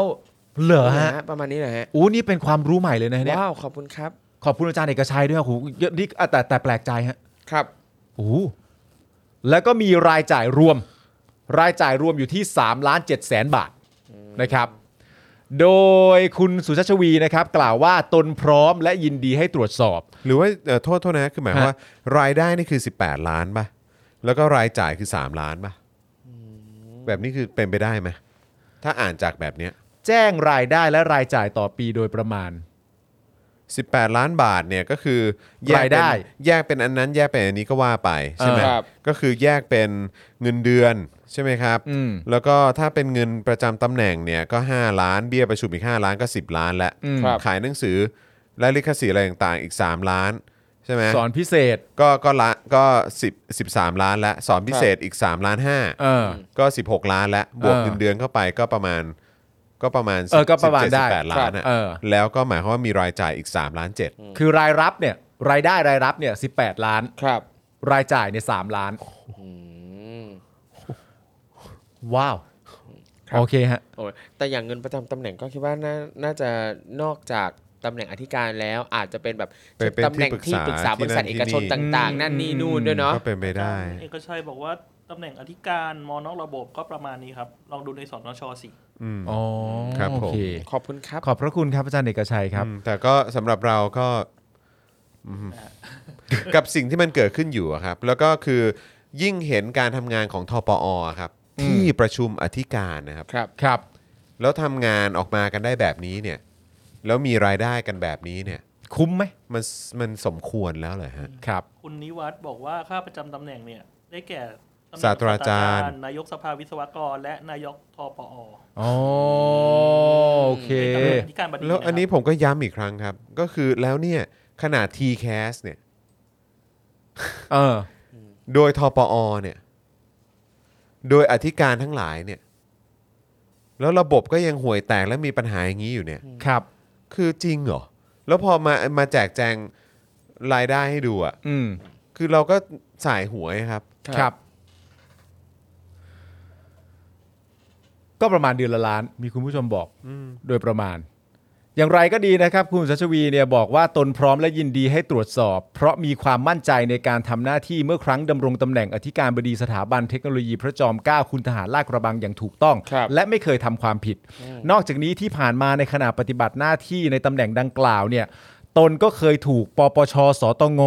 และหน่วยงานอื่นๆ เข้าตรวจสอบอยู่ตลอดเวลาอยู่แล้ว ครับ ดังนั้นเมื่อตนตัดสินใจเข้ามาเดินในเส้นทางทางการเมืองจึงต้องมีความพร้อม และกล้ารับการตรวจสอบตลอดเวลาอยู่แล้ว ครับ เออก็เอาเถอะ ครับพี่เอ๊ะ ครับก็ก็ก็ก็ตรวจสอบครับ ก็ตรวจสอบ ก็ตรวจสอบ ไป ครับโอเค ครับ ก็ต้องตรวจสอบทั้งหมดอยู่แล้วแหละนะครับ ใช่ ใครจะมาลงคือคุณชัดชาติจะโดนตรวจสอบไหมก็คงต้องโดนตรวจสอบอยู่แล้ว ครับ ใช่ไหมฮะจะเป็นคุณวิโรธ เออ จากก้าวไกลก็คงจะ ครั โด บ นตรวจสอบอยู่แล้ว ใช่ครับ เออแล้วก็พี่เอก็ก็ไม่โดนตรวจสอบมันก็แปลกสิ ก็ถ้า โดนอยู่ ถ้าการ แล้ ตรวจสอบคือขั้นตอนก็ตรวจสอบ วก็เป็นเรื่องปกติ ก็เป็นเรื่องปกติ นะคบ อยู่ แต่ ล้ว สำหรับเราอะถ้าพี่เอจะบอกว่า เอ้ยเขาไม่ได้เอ่อไม่ได้ตุกติกอะไรเลยทั้งสิ้น อันนี้ทุกอย่างมันมากับตำแหน่งอะไร อ่า แบบนี้ก็โอเคก็เข้าใจแต่คือที่เรากำลังวิพากษ์วิจารณ์กันอยู่เนี่ยตอนนี้ก็คือว่า โอ้โห อืม ขนาดนี้เลยเหรอ ไม่ แล้วแล้วก็อย่าย้อนกลับไปถามเด็ก 61 ใช่ไหมฮะ ใช่ ครับ เด็ก 61 หรือเด็กเนี่ยทุกวันเนี้ยเออที่อยู่กับทปอมาเนี่ย อืม ครับ คือเม็ดเงินต่างๆ เหล่านี้ที่พวกคุณได้กันไปอะ ใช่ แม่งสมควรแล้วเหรอวะ ไม่ ครับ แต่พอยคือพอยคืออะไรพอยคือ ถึงแม้ว่าเลขเนี้ยจะไม่ใช่เลขปกติ ครับ และตามที่อาจารย์เอกชัยเอ่อยืนยันมาให้เราเนี่ยมันก็ไม่ปกติจริง ครับ ๆ แต่ว่ามันก็ทำให้เราเห็นว่าไอ้เลขไม่ปกติที่ว่าเนี่ยมันคือเท่าไหร่ อืม ใช่ไหมว่าอ่ะเลขพวกเนี้ยไม่ปกติ อืม ต่อตำแหน่งหน้า ครับ ที่การงานของเขา และระดับที่เขามีความรู้ความสามารถใด ๆ ก็ว่าไป แต่เราก็ได้รู้ตัวเลขว่าอ๋อโอเค นี่คือตัวเลขเลยนะ ครับ อืม นี่คือตัวเลขจริง ๆ เลยนะเนี่ย อืม ประมาณอย่างนี้กันเลยทีเดียว ก็จะได้เป็นข้อมูลไง ครับผม ใช่ไหมก็เป็นเรื่องที่ดีฮะเป็นเรื่องที่ดีที่จะรู้ไว้ว่า เขารวย ถูกต้องก็เขารวยโอ้แต่อย่างล่าสุดเหมือนเมื่อวานน่ะก็เห็นคนแชร์บ้านเขาอะในใน Facebook บอกเอ่อทำนองว่าบ้านแบบคือยิ่งใหญ่อลังการแบบคนแบบก็สงสัยว่า ครับ โอ้ ซุปเปอร์คาร์ ชี่ยวยข ครับ นาดนี้ อะไรเงี้ยนะ ห เอออ ย่างเงี้ยอืม คุณจูนบอกว่า 18 ล้านปกติ แล้วที่ไม่ปกตินี่มันเท่าไหร่วะ นั่นสิฮะ อยากรู้เลย เมื่อกี้มีผู้ชมอีกท่านบอกว่าเนี่ย ได้เงินปีละ 18 ล้านเนี่ย ทำกี่ปี ถึงมีทรัพย์สินทั้งหมด 300 ล้าน ไม่รู้เลย ครับ ไม่รู้ตำแหน่งเลย ไม่เข้าใจเหมือนกันครับ คือเนี่ยเราอยู่ในประเทศแบบนี้ครับคุณผู้ช ใช่ ม ครับ แต่อาจารย์เอกชัยส่งเขาบอกว่าโกรธโกรธพี่เอมากก็เลยโอนมาให้เรา 222บ โอ้ าท โอ้โหขอบพระคุณครับ ขอบคุณครับเอ่ออาจารย์เอกชัยบอกอ๋อคือเป็นเพราะเขาเป็นหลานไอน์สไตน์หรือเปล่า ผมว่าเป็นไปได้อะ อ๋อ นี่คือ เป็นไปได้ ค่าตำแหน่งคือรวมค่าเป็น ค่า ลูกศิษย์ทายา ค่ ท เป็นลูกศิษย์ ไอน์ส อ้า ไตล์วตระกูล ทายาทด้วยหรือเปล่า ตระกูลเราทำไว้ดีเราก็ได้เราก็มีส่วนได้ด้วย เออ ปกติอยู่แล้ว ทายาทสายตรงนะ ก็ตระกูลเราทำไว้ดีแล้วก็ เออ เราก็ได้รับความชอบธรรมที่จะร่ำรวยก็ปกติอยู่ ครับ อืม อืมพอพูดถึง TCAS นะครับ ช่วงนี้ก็เป็นช่วงรับสมัครสอบแกดแพทอะไรพวกนี้เหมือนกันนะครับ ก็อ่าฝากน้องๆ ถ้าดูอยู่ก็อย่าลืมสมัครสอบ แต่ทั้งนี้ทั้งนั้นเนี่ยก็อยากจะย้ำอีกทีว่า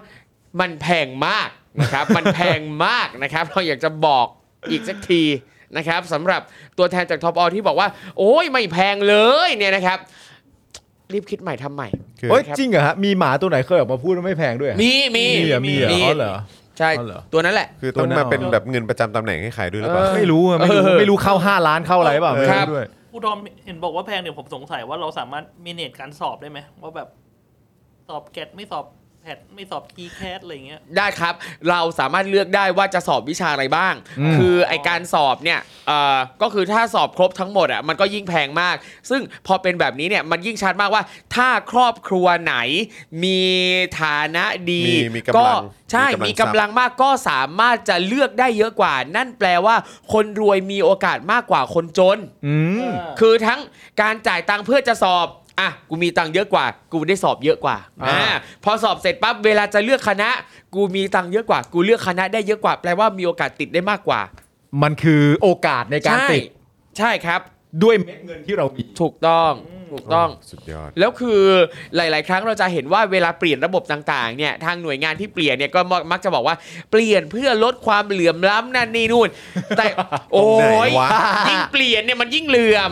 หรืออย่างตอนช่วงที่เปลี่ยนจาก entrance มาเป็น o n e t a n e t เนี่ยนะครับ ตอนนั้นเนี่ยจำได้ว่าเขาก็บอกอืมเพื่อลดความเหลื่อมล้ำไงเพราะว่าอะไรเพราะว่าเปลี่ยนระบบสอบใหม่ข้อสอบใหม่ คนจะได้ไม่ไปเรียนกวดวิชาเขาก็มองว่าการเรียนกวดวิชาเนี่ยคือสิ่งหนึ่งที่ทำให้เหลื่อมล้ำ อ่า อ่ะซึ่งซึ่งก็จริง ซึ่งก็จริง อ่าอ่า เออดังนั้นกูเปลี่ยนระบบใหม่เลย อ่าก วดวิชาจะได้เดาทางไม่ถูก อ่า อ่าแต่หารู้ว่าพอเดาทางไม่ถูกปั๊บ เด็กยิ่งโหยหากวดวิชา เพราะอีโรงเรียนก็เดาทางไม่ถูก คือเด็กเนี่ยเชื่อว่ากวดวิชาเนี่ยสามารถจะตอบโจทย์การเดาทางไม่ถูกมากกว่าที่โรงเรียน เด็กที่มีตังค์เลยยิ่งไปเรียนกวดวิชา การเรียนกวดวิชายิ่งได้ตังค์เพิ่ม อ้าวทีนี้เหลื่อมกว่าเดิมอีก ใช่ ตลกเนอะ เออ คือมึง แล้ว มึงมึงตั้งใจแก้ปัญหาหรือมึงตั้งใจอะไรกันแน่วันเนี้ย ครับ เออ แล้วแล้วในมุมของครูทอมอ่ะคิดว่าตั้งแต่ entrance en- admission แล้วก็ ครับ มามาสมัยเนี้ยอันไหนเวิร์กสุด ถ้าเป็นผมเนี่ย จากประสบการณ์การที่อยู่มาตั้งแต่ยุค entrance แล้วก็ไปสอบแทบจะทุกครั้งเลยที่เขาเปิดให้สอบเนี่ยนะครับ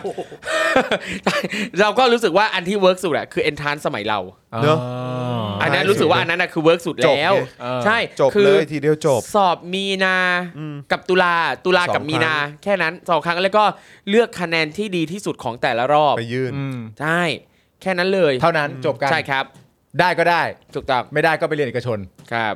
ครับ หรือใครอยากเรียนเด็กเขาอยู่แล้วก็เรียน ตั้งแต่แรไม่กมีปัญหา ก็ได้ เออ สบายมาก ใช่ไหมฮะ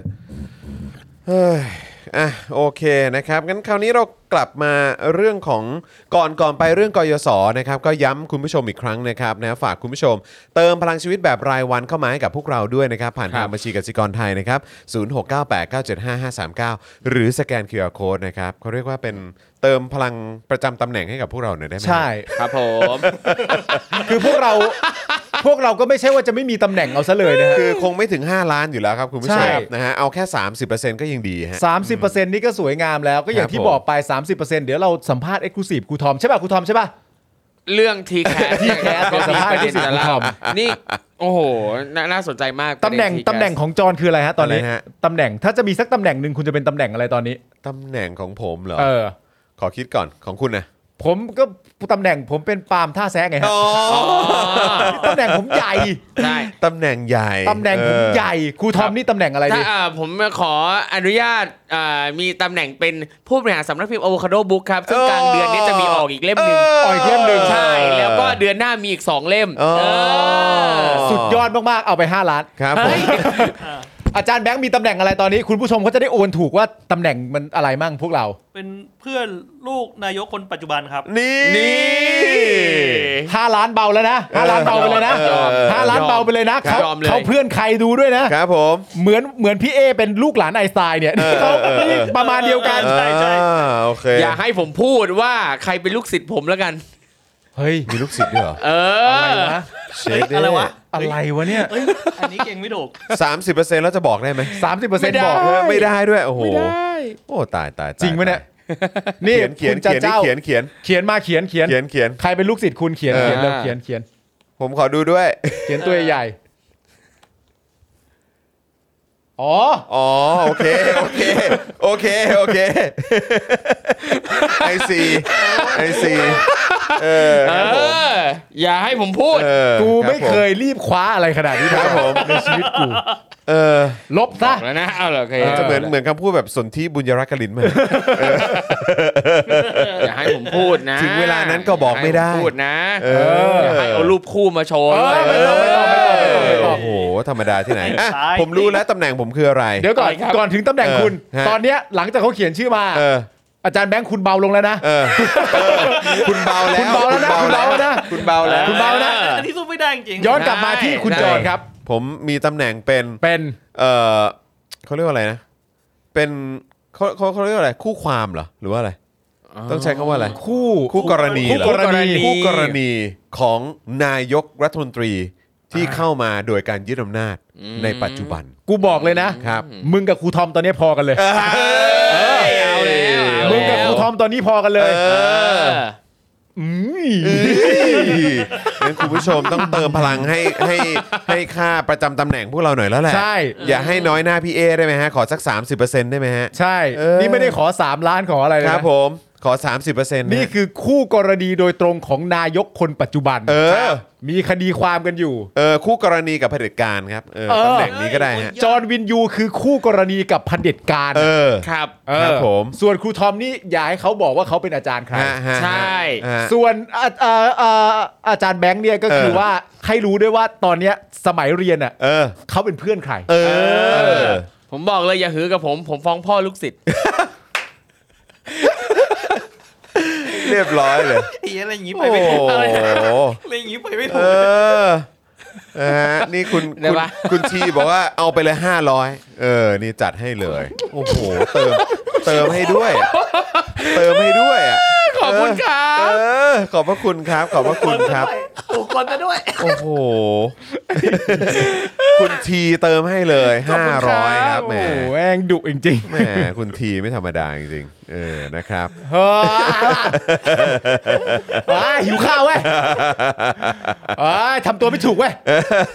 ไม่เป็นไรนี่คุณผู้ชมเริ่มเติมยัง เออ คุณผู้ชมถ้าคุณผู้ชมเริ่มเติม นั่ แล้ว นสิ จะได้ไปข่าวต่อ ถ้ายังไม่เติมเนี่ยเดี๋ยวให้ครูทอม ใช่ ขิงต่อ เออ ผมแนะนำว่า พอ ให้คุณผู้ชม แล้ นะ ว เติมเลย เอาเอาเวลาทายเนี่ย มาเติมให้พวกเรา เติมพลังให้ดีกว่า นะไม่ต้องทายแล้วไม่ต้อง เออ เดาแล้ว เออ เติมมาก่อน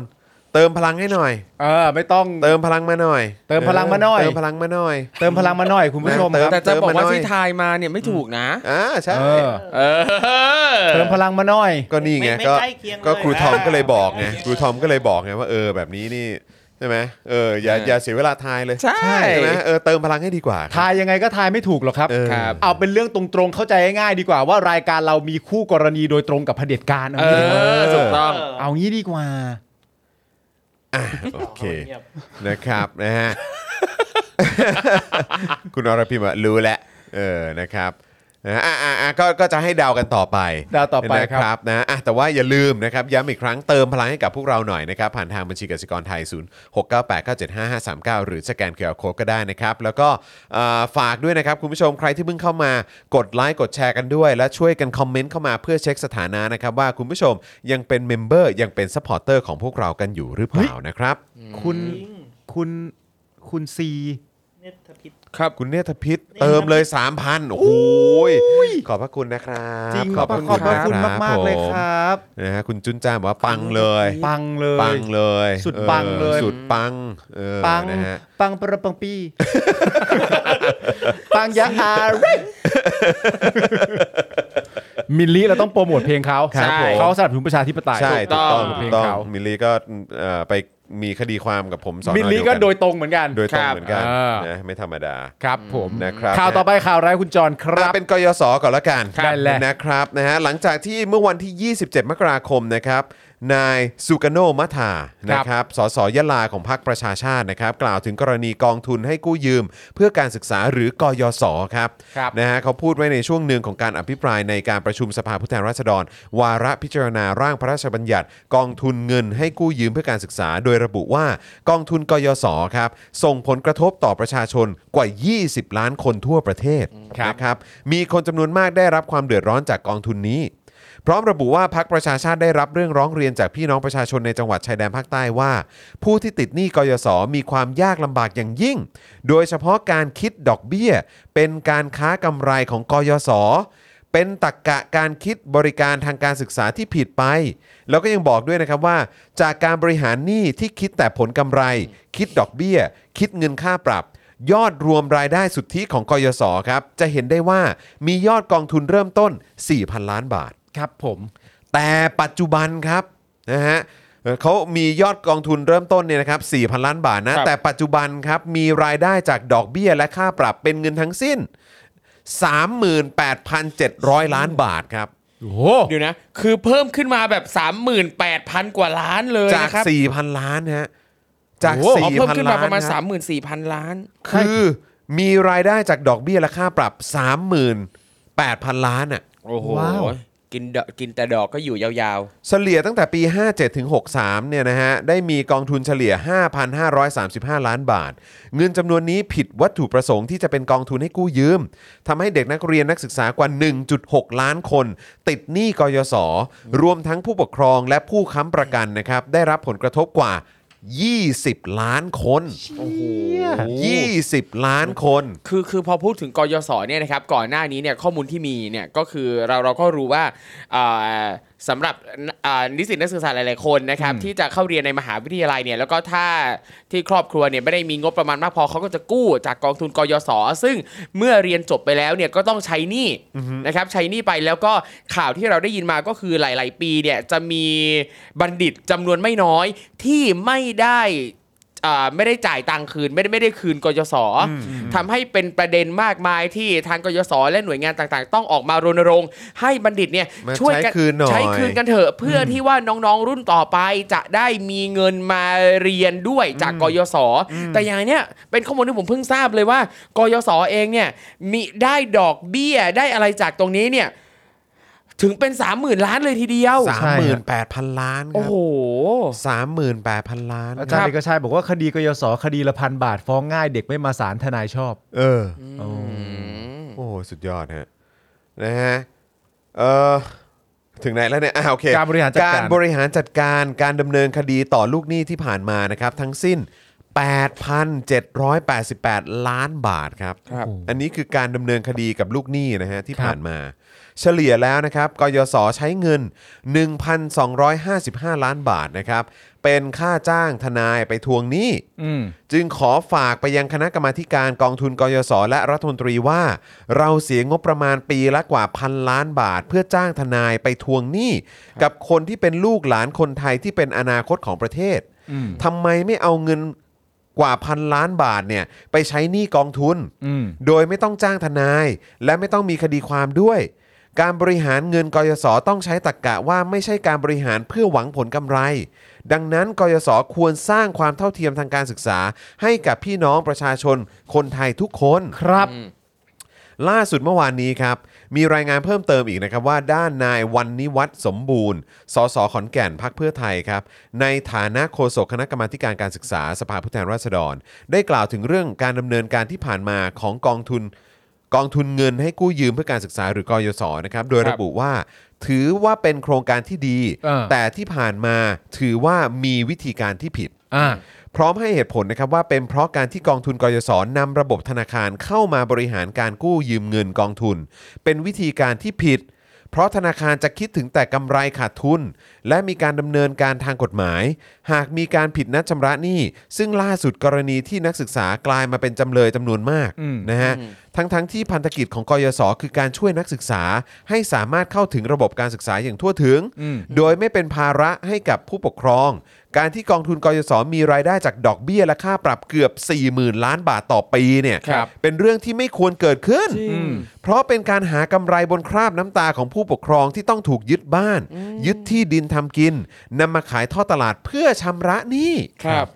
ทั้งนี้ครับพักเพื่อไทยพร้อมแก้ปัญหาที่เกิดขึ้น เตรียมเสนอพระราชเอ่อเตรียมเสนอพระราชบัญญัติ กองทุนกู้ยืมเพื่อการศึกษาใหม่ เพื่อหามาตรการที่ดีที่สุดให้กับนักศึกษาและผู้ปกครอง รวมทั้งการออกมาตรการป้องกันปัญหาในอนาคต เพราะจากสถานการณ์ที่เกิดขึ้นนักศึกษาจบใหม่หลายแสนคน ไม่สามารถเข้าสู่ตลาดแรงงานได้ ครับ หากไม่มีมาตรการที่ดี จะเป็นการสร้างภาระให้กับกลุ่มคนหนุ่มสาวในอนาคต ครับ ในวันนิวัฒน์นะครับก็ยังบอกอีกด้วยนะครับว่าพลเอกประยุทธ์เนี่ยควรจะเร่งออกมาตรการเพื่อแก้ปัญหาอย่างเร่งด่วน ซึ่งเราจะไปคาดหวังอะไรจากมัน จ ค ริ รับ งครับ รัฐบาลต้องใจกว้างและจริงใจที่จะช่วยเหลือนักศึกษา นักเรียนและผู้ปกครอง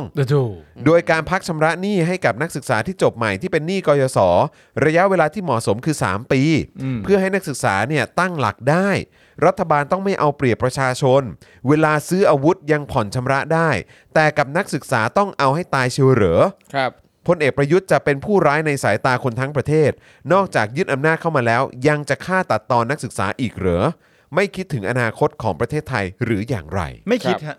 ไม่คิดเลย ไม่ด คือถ้าเกิดคิดก็คงไม่ยึดอำนาจเข้ามา ใช่ ค ไม่ รับ คิดนะแต่ก็เป็นคำพูดที่เจ็บแสบดีครับ ครับ คืออย่าไปถามหาสามัญสำนึกจากคนแบบนี้ครับ ใช่ นะฮะ เพราะประโยคแรกก็บอกแล้วว่า นอกจากจะยึดอำนาจเข้ามาแล้วเนี่ย ครับ จริง ๆ พอประโยคที่บอกว่าคนคนนี้ยึดอำนาจเข้ามาเนี่ย ไอ้ประโยคต่อๆไปนี่ก็ไม่ได้จำเป็นแล้ว ถูกต้องครับ เพราะว่าถามหาหาสามัญสำนึกจากคนที่ยึดอำนาจเข้ามานี่ก็คงจะไม่รู้จะถามไปเพื่ออะไร แต่เอาเป็นประเด็นเรื่องหลักการและเหตุผลก็แล้วกันนะครับว่าสิ่งที่เขาต้องการให้ผู้บริหารประเทศทำนะตอนนี้ก็คือการเร่งออกมาตรการเพื่อแก้ไขปัญหาอย่างเร่งด่วน ครับ และก็ใจกว้างนะครับผมระยะเวลาที่เหมาะสมเนี่ยก็คือ 3 ปี ครับ เพื่อให้คนที่จบอะ อืม ตั้งหลักได้ คือตอนนี้ หา อย่าง เงินได้ อย่างที่เราคุยกัน แล้วก็พูดในรายการมาหลายรอบ อืม ใช่ไหมฮะก็คือน้องๆที่จบใหม่เนี่ย ตอนนี้โดยส่วนใหญ่ก็ตกงานฮะ ใช่ครับใช่ฮะ ไม่รู้เมื่อไหร่ดีกว่า ไม่รู้ปีไหนดีกว่า ว่าจะได้ตั้งหลัก อืม ครับ เอาตรง ใช่ ๆ เนอะ และเนี่ยขอ 3 ปี เอ ครับ อ 3 ปีให้เขาได้สู้ 3 ปีให้เขาได้หา ครับ ในภาวะนี้อะนะ อืม สามปีไม่รู้ว่าเยอะหรือเปล่าด้วยซ้ำไป ครับ ในการหาในการลองในการเลือกในการเน้น ครับ ในการเอาปัจจัยเรื่องครอบครัวเป็นที่ตั้ง เอาปัจจัยตัวเองเป็นที่ตั้ง เอาปัจจัยการเลี้ยงดูครอบครัวเป็นที่ตั้ง หรืออะไรต่างๆนานาก็แล้วแต่ ครับ แต่เรื่องธนาคารนี่น่าสนใจนะ ครับ ใช้ นึกออก วิ ไหม ธีการแบบธนาคาร เออ อันเนี้ยน่าสนใจ กะ ว่า เอากำไรอะเนาะกะแบบเขา ซึ่งมัน เรี คื ย อธนาคารไง กว่าะไรก็ก็ก็มันคือวิธีการนั้นในเชิงในแง่การเงิน การอะไรการอ่ะอ่ะเกี่ยวกับแบงกิ้งอ่ะเออ เออ โอเคยังพอเข้าใจ อันนั้นไม่ได้ผิดอะไร แต่อันนี้มันเป็นกองทุนแบบเกี่ยวกับเรื่องของการศึกษาสำหรับ เออ คนที่ยากไร้ ครับ ใช่ แล้วก็เป็นกองทุนที่มันมาจากรัฐบาลอ่ะ ใช่ ภาครัฐอ่ะ เพราะถ้าเกิดว่ามี มันคนละ เงิ แบ น บกัน ตั้งแต่แรกเนี่ยเขาก็ เขาไม่ ไม่ต้องใช้ มาห ก รอก ยศ ครับ ตั้งแต่แรกไง ใช่ ต้อง ใช่ ใช่ไหมล่ะ โอ้ยนะครับอ่ะคราวนี้มาที่ประเด็นพรบสุราก้าวหน้าหน่อยไหมครับ ครับผม อืมนะฮะ ครับ ประเด็นนี้ก็ผมเชื่อว่าหลายคนก็เป็นกำลังใจให้กับคุณเท่าพิภพนะฮะ ใช่ครับผม เป็นกำลังใจนี่พูดยังไงนะฮะ แต่กำลังใจ เป็นกำลังใจนะครับ เออ เพราะว่ารอมานาน คุณเท่าเองก็เป็นคนที่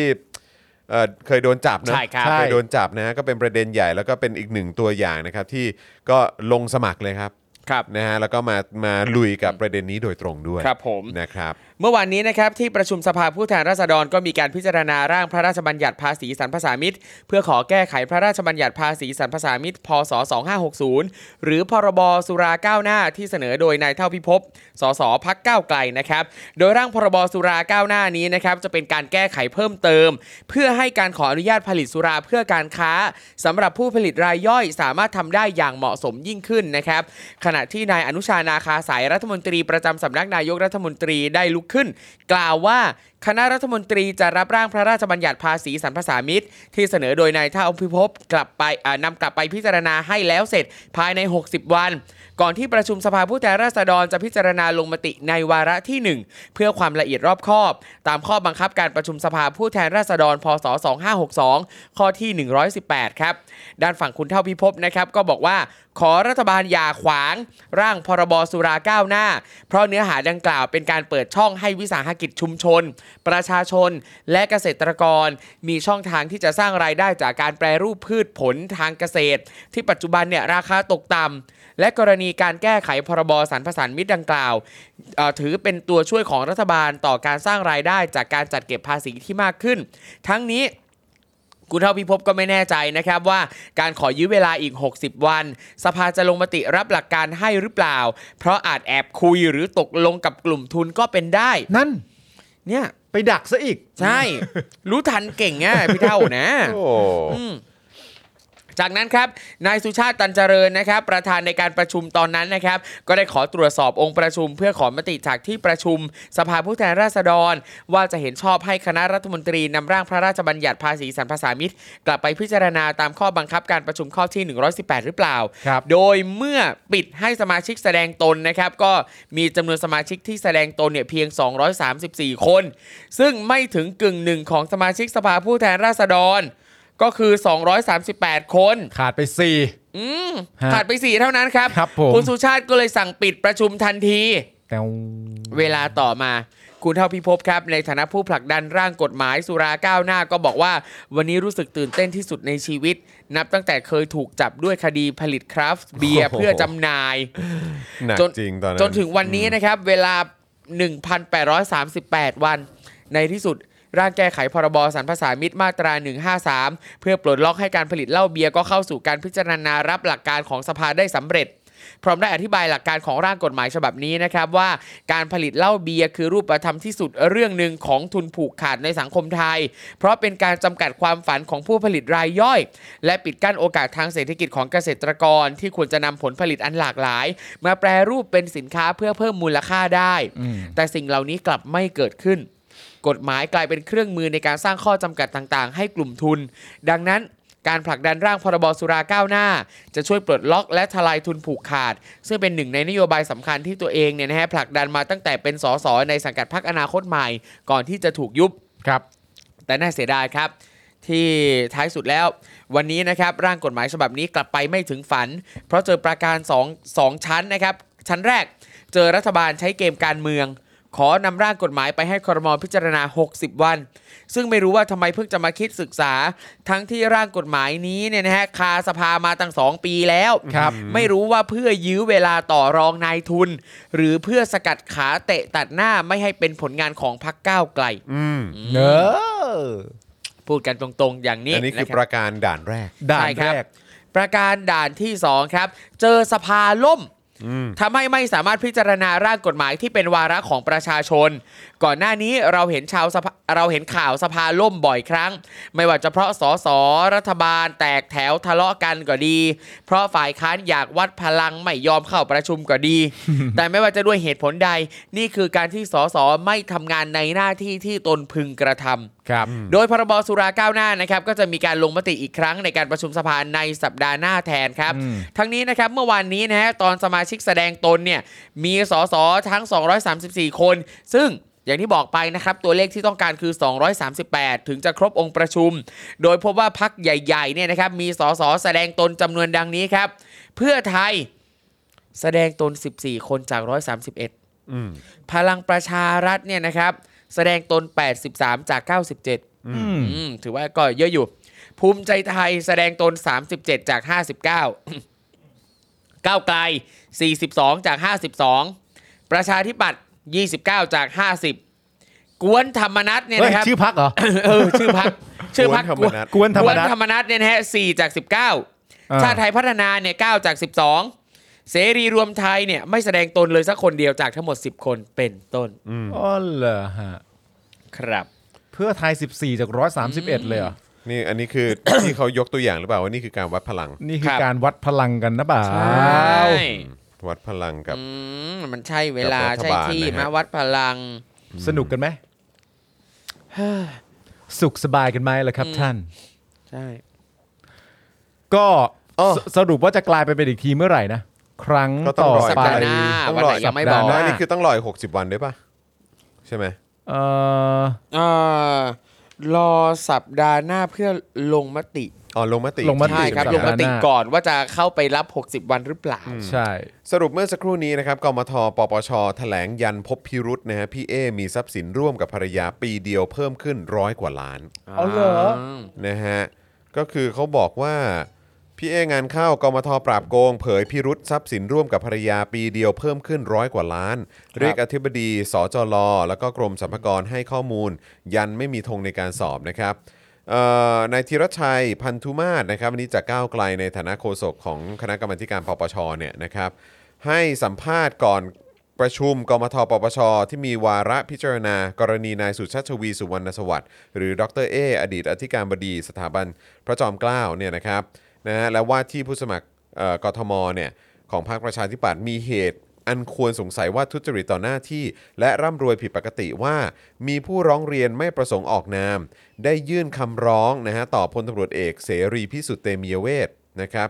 เอ่อในฐานะประธานกมทปปชนะครับเมื่อประมาณ 1 เดือนที่ผ่านมา และมีการบรรจุระเบียบวาระวันนี้ โดยต้องการให้ตรวจสอบทรัพย์สินว่าร่ำรวยผิดปกติหรือไม่ เนื่องจากวันที่ 18 กุมภาพันธ์ปี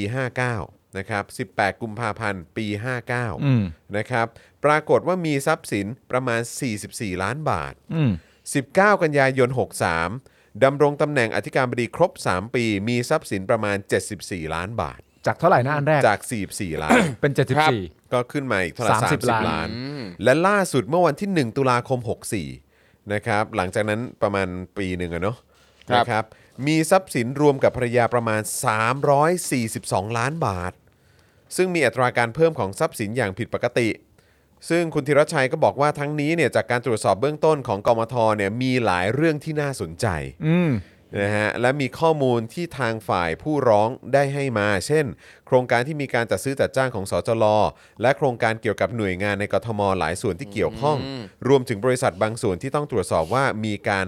รับหรือไม่ ครับ นะฮะเนื่องจากมีหุ้นส่วนที่อาจจะเกี่ยวข้องใกล้ชิดกับนายสุชาติชวี ซึ่งกมทได้มีการตรวจสอบบัญชีทรัพย์สินและหนี้สินเบื้องต้นพบว่า มีการเพิ่มขึ้นของอัตราเงินเดือน อัตราเบี้ยประชุมหลายล้านบาทครับ อืม ถึงบอกไงเงินเดือนกับเบี้ยประชุมมันดู ครับ แบบโอ้โห มันดูโดดๆสูง การโอนที่ดินของมารดา นายสุชาติชวีให้ให้กับนายสุชาติชวีกับภรรยาที่มีมูลค่าสูง โดยในวันนี้ได้เชิญอธิการบดีของสจลมา เพื่อสอบถามว่าในทางปกติของการรับเงินเดือนตำแหน่งอธิการบดีรับอย่างไร มีค่าใช้จ่ายอย่างไรบ้าง การจัดซื้อจัดจ้างมีผลประโยชน์อะไรเพิ่มมาบ้าง รวมถึงเบี้ยประชุมต่างๆ จะได้เป็นล้านบาทจริงหรือไม่ ๆอ่า ซึ่งคุณธีรชัยก็ยังบอกด้วยนะครับว่า ส่วนอธิบดีกรมสรรพากรต้องตรวจสอบว่าทรัพย์สินที่เพิ่มขึ้นมา มีการยื่นเสียภาษีหรือไม่ รวมถึงคนรอบข้างของนายสุชาติชวีด้วยสำหรับคนที่เกี่ยวข้องที่มีชื่อปรากฏหลังจากนี้ก็จะเชิญมาเพื่อหาข้อเท็จจริงว่าเป็นไปตามข้อเท็จจริงที่มีการกล่าวหาร้องเรียนอย่างไรบ้างสำหรับกรณีที่มีการตั้งข้อสังเกตว่า ที่มีการสอบสวนนายสุชาติชวีในช่วงที่มีการลงนามผู้ว่ากทมอาจส่งผลทางการเมืองหรือไม่นั้น ตนไม่ทราบ เพราะเมื่อมีเรื่องร้องเรียนเข้ามากมทก็มีหน้าที่ตรวจสอบตามกระบวนการ และเรื่องนี้ก็เข้ามาก่อนหน้านี้แล้ว ยืนยันกมทไม่มีการตั้งธงในการสอบสวนทั้งสิ้นครับ ครับ อืม จาก 74 ล้านใช่ไหม จาก 44 มา มา 74 74 แล้วก็ขึ้นไปเป็น 340 44 ใช่ ครับ แต่การตรวจสอบก็ดีเนี่ย ก็ดีฮะ การตรวจสอบก็ดีอยู่ ก็ แล้ อ ว ย่าง แล้ว ก็อย่างที่บอกไปก็ถ้าถ้าโดนตรวจสอบก็ต้องโดนตรวจสอบกันหมดอยู่แล้วมั้ง ก็ต้องโดนสอบกันหมด เพ อ ราะ ยู่แล้ว ก็ก็ยื่นตรวจสอบได้ทุกคนอยู่แล้วนี่ ใช่ แล้วก็จริง ๆ แล้วก็ดูเหมือนไม่ได้มีความกังวลใด ๆ จากทางตัวพี่เอ เพราะว่าเขาก็บอกว่าเขาก็พร้อมให้ตรวจสอบอยู่แล้ว ครับ เพราะสมัยที่เขาทำงานดำรงตำแหน่งเดิมอยู่เนี่ยเขาก็ถูกตรวจสอบเป็นประจำเขาก็ไม่ได้ ใช่ ไม่ได้ผิดพลาดอะไร ครับผม ก็ตรวจดูฮะก็ตรวจดู ผมก็อยากรู้เหมือนกัน ใช่เนาะ ก็ตรวจก็ดีแล้วฮะก็ตรวจ ครับผมนะฮะอ่ะคุณผู้ชมครับ โอ้โห 25%แล้ว ใกล้แล้ว นะฮะ ใกล้แล้ว อยา คุ ก ณผู้ ให้ ชม เติมเข้ามาจน มาครับเอ30%อแล้วถ้ามากกว่านั้นได้ก็สุดยอดครับนะฮะ ใช่ครับ วยกันเติมพลังเป็นค่าประจำตำแหน่งให้กับพวกเราหน่อย คุณ ครับ จรตำแหน่งอะไรนะ เอ่ออะไรนะ คู่กรณีเผด็จการ คู่กรณีเผด็จการ เออนะมีคดีความกันเออ ใช่ นะครับ ผมเนี่ยก็เป็นตำแหน่งปาล์มจอมปั่น เออ ครับ ปาล์ม ผม จอมปั่น ปาล์มจอมปั่น นะฮะเออส่วนครูทอมฮะ ครูทอมก็คือตำแหน่ง เป็นผู้บริหาร เออ สำนักพิมพ์ เออ Avocados Book โอเค ใช่และ เราจะใช้ตำแหน่งนี้ ใช้ตำแหน่งนี้และตำแหน่งนี้เท่านั้น ใช่ ส่วน แหมนึกว่าจะอะไรนะ มาอะไร เอ เลย อ ส่วนอาจารย์แบงค์นี่คือ ฮะ ตำแหน่งคือ อย่าให้อย่าให้คุยว่าสมัยก่อนเคยเป็นเพื่อนใคร เออ อย่าให้ผมคุยว่า พอแล้ว ผมไม่ พอแล้คุยหรอกวต้องคุยแล้วไม่ต้องคุยแล้ว ผมไม่คุยหรอก พ่อของลูกศิษย์เป็นใครเหรอฮะ โอ้โห นี่เห็นไหมมีคนคุณมิสเตอร์เบสวันนี้อยากฟังเรื่องครูทอมนะ เอ เออวันนี้ครูทอมเล่าเรื่องตัวเองหน่อยได้ไหมผ่านการสัมภาษณ์ของพิธีกรชั้นนำของเมืองไทย ก็คือวิลเลียมกับไรอัน อ่า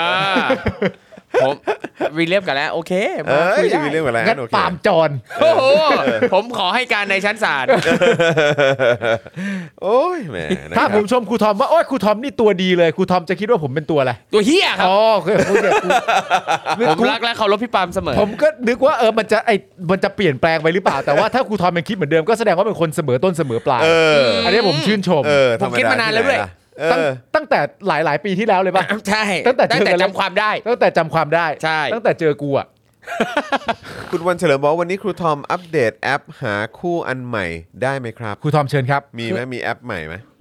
ไม่มีผมไม่ได้เข้าเลย ตอนนี้อันเดิมเลยฮะ เออ ไม่ได้เข้าเลย ตอนนี้ไม่ได้เข้าเลย ไม่ได้เข้าเลย งานยุ่งใช่ไหม งั้นไม่ต้องอัปเดตแอปก็ได้อัปเดตคู่ใหม่ดีกว่า เออเออ เรื่องแอปไม่ต้องแล้วเอาอัปเดตคู่ใหม่ เฮ้ย เล ไม่ ย ต้องฮะหรอกเออ คู่ใหม่ไม่มี เอ้ย ไม่มี ฮะ เฮ้ย ไม่มี เฮ้ย มี ไม่มี เฮ้ยขมอน มันมีอะไรเลยอันเนี้ย เอ้ย อันเนี้ยสั่งเหรอสั่งให้มีเหรอ เออ ไม่ได้ไม่ได้ไม่ได้สั่งให้มี ประยุทธ์ปะเนี่ยเผด็จการอะอะไรเนี่ย อะไรเนี่ยก็ที่คุยกันอยู่หลังไม่เมื่อกี้ ไม่ มีจานแบงไม่มี เปลี่ยนเสียงเลย ครูทอมแบบว่าไม่ช่วยกูเลยไม่ช่วยกูเลย อ่ะอ่ะไม่มีก็ไม่ ฝาก มี ติดตามซีรีส์ 609 Bedtime Story นะครับ ทาง อ่า VTV อ่า ซึ่งซึ่งอันนี้บอกได้หรือยังว่ารับบทเป็นใครหรืออะไรยังไง เอ่อบอกได้ครับ บอกได้นะครับ ก็รับบทเป็นเอ่อรุ่นรุ่นพี่พระเอก อ่าน นะครับ ที่สนิทสนมกันเป็นที่ปรึกษานั่นนี่นู่นต่างๆ นานา คือ 609 Bedtime Story เนี่ย เป็นนิยายวายแนว Metaverse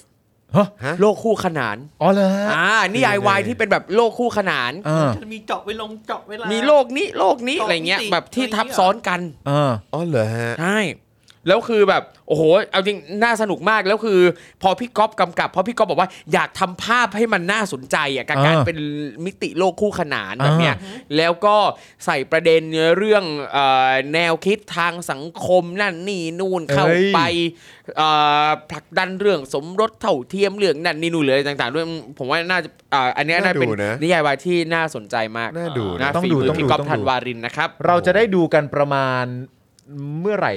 อ๋อยังไม่เปิดกล้องเลย ใช่ใช่ ยังไม่เริ่มถ่าย ตอนนี้คือ ยังไม่แน่เลย จะหอบบจะออนไป ยังเอ้ย น่าจะ หายไป สิงหาเลยเรื่องเนี้ย โหสิงหาเลยเหรอ อ๋อ จริงๆ นี่คืหาอเลย ที่บวงสรวงคือยังไม่มีคิวถ่ายคิวแรกเลยก็ยังไม่มี คิวถ่ายสิ้นเดือนช่วงสิ้นเดือน อ๋อ นี้ โอเคเริ่มแล้ว โอ้ ใช่ครับ กำลังจะเริ่มแล้ว ใกล้จะเริ่มแล้ว ครับส่วนวันนี้ก็บวงสรวงเรียบร้อยแล้ว ใช่ครับ เออเออการบวงสรวงเขาทำเขาทำอะไรกันนะฮะ อ่ะ เขา คุณ ก็ คุณไม่เคยไปบวงสรวงละคร ไม่เคย อะไรต่างๆพวกนี้เลยเหรอ ไม่เคย ที่ชัยวิทย์คุณจะบ่วงบาทอย่างเดียวเลยนะฮะคุณไม่บ่วงสรวงเลยอะ บ่วงบาทคืออะไรอะ ณใช้บ่วงบาทอย่างเดียวเลย บ่งบา อะ ทคืออะไรวะ ไม่รู้จักบ่วงบาทด้วย คืออะไร บ่วงบาท โซ่อะไรเงี้ยโซ่อ๋ออันนั้นอันนั้นอ๋อโอเคอ๋อ เออ นั่นเรียกว่าบ่วงบาทเหรอ ใช่ เรียกว่าบ่วงอะไรอย่างเงี้ยบ่วงเชือกบ่วงหรือ ก็ได้แต่บ่วงบาทเนี่ย เออ มันก็จะมีความแบบอลังการกว่าบ่วงเฉย ใช่ ๆ ใช่ โอเคเออ คือแล้วเขาเขาเขาทำอะไรในการบวงสรวงอะไรแบบนี้บ้าง เขาก็ คุณสอง มี คนน่าจะแบบไปบ่อย เขาก็ ก็จะเป็นพิธีความเชื่อแบบไทย อ่าน นะครับ พ ก็ ราหมณ์ แบบพราหมณ์ ด้วย แบบพราหมณ์ เออเออ มีมาสวดนั่นนี่นู่นขอให้ ถวายอะไรกันไป ใช่ ถ ใช่ วายอะไรผลมงผลผลหมากรากไม้ ครั อะ บ ไรต่างๆกันานา เออ นั่นนู่นนี่แล้วก็แบบว่าเอาชื่อเอ่อใน อ่าน ใน ชื่อ ในบทสวดก็จะมีชื่อนักแสดงที่เป็นที่เป็นนักแสดงหลัก หรืออะไรอย่างเงี้ยประมาณเนี้ยก็จะถูกอ่านเข้าไปด้วยว่าให้คนนั้นคนนี้อะไรต่างๆกันานานั่นนู่นนี่ก็เป็น ครับผม ก็เป็นพิธีกรรมตามความเชื่อว่าขอให้ดังขอให้เฮงข ใช่ อ ค ให้ รับ อะไรอย่างเงี้ย จริงๆ ประมาณ คือก็เหมือนกับงานเปิดตัวละครด้วยเหมือนกันเพราะงานบวงสรวงก็จะแบบยิ่งใหญ่ มีสื่อ มี มา นั่นนี่นู่นสื่อมา ใช่ เยอะมา ก็ ก จะได้ประชาสัมพันธ์ ไปใน ก่อ ตัวแล้วพอจบงาน ใช่ บวงสรวงเสร็จเรียบร้อยเนี่ยนักแสดงหลายๆ คนก็ให้สัมภาษณ์กับสื่อต่อ ใช่ครับใช่ครับ ครับ ซึ่ง แค่อืม อย่างอย่างวันนี้เนี่ยโอ้โห บรรดา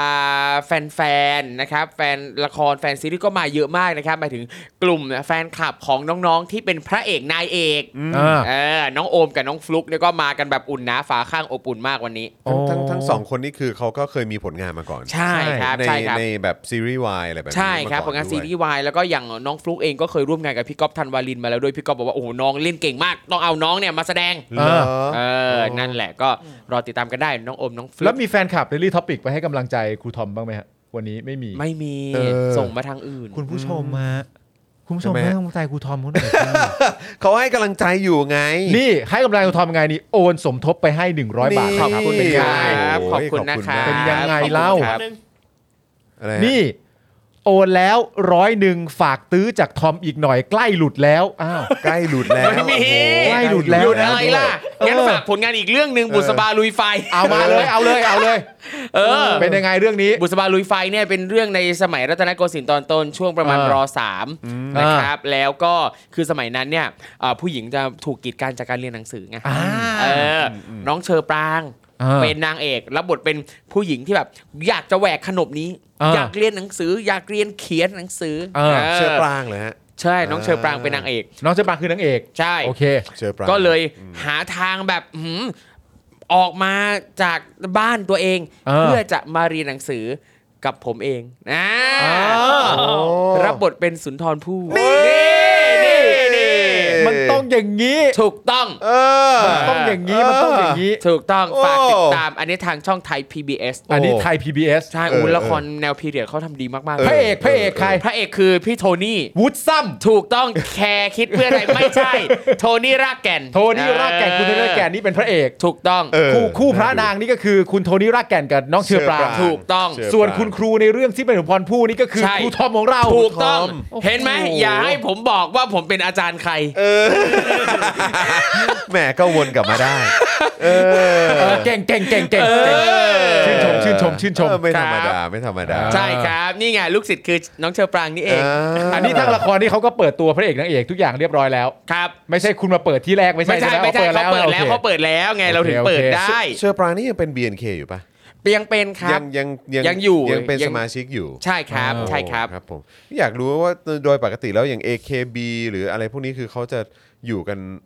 นานแค่ไหนเนาะ อันนี้อันนี้ไม่ไม่ไม่รู้ว่า เออ มี ไม่รู้ วัน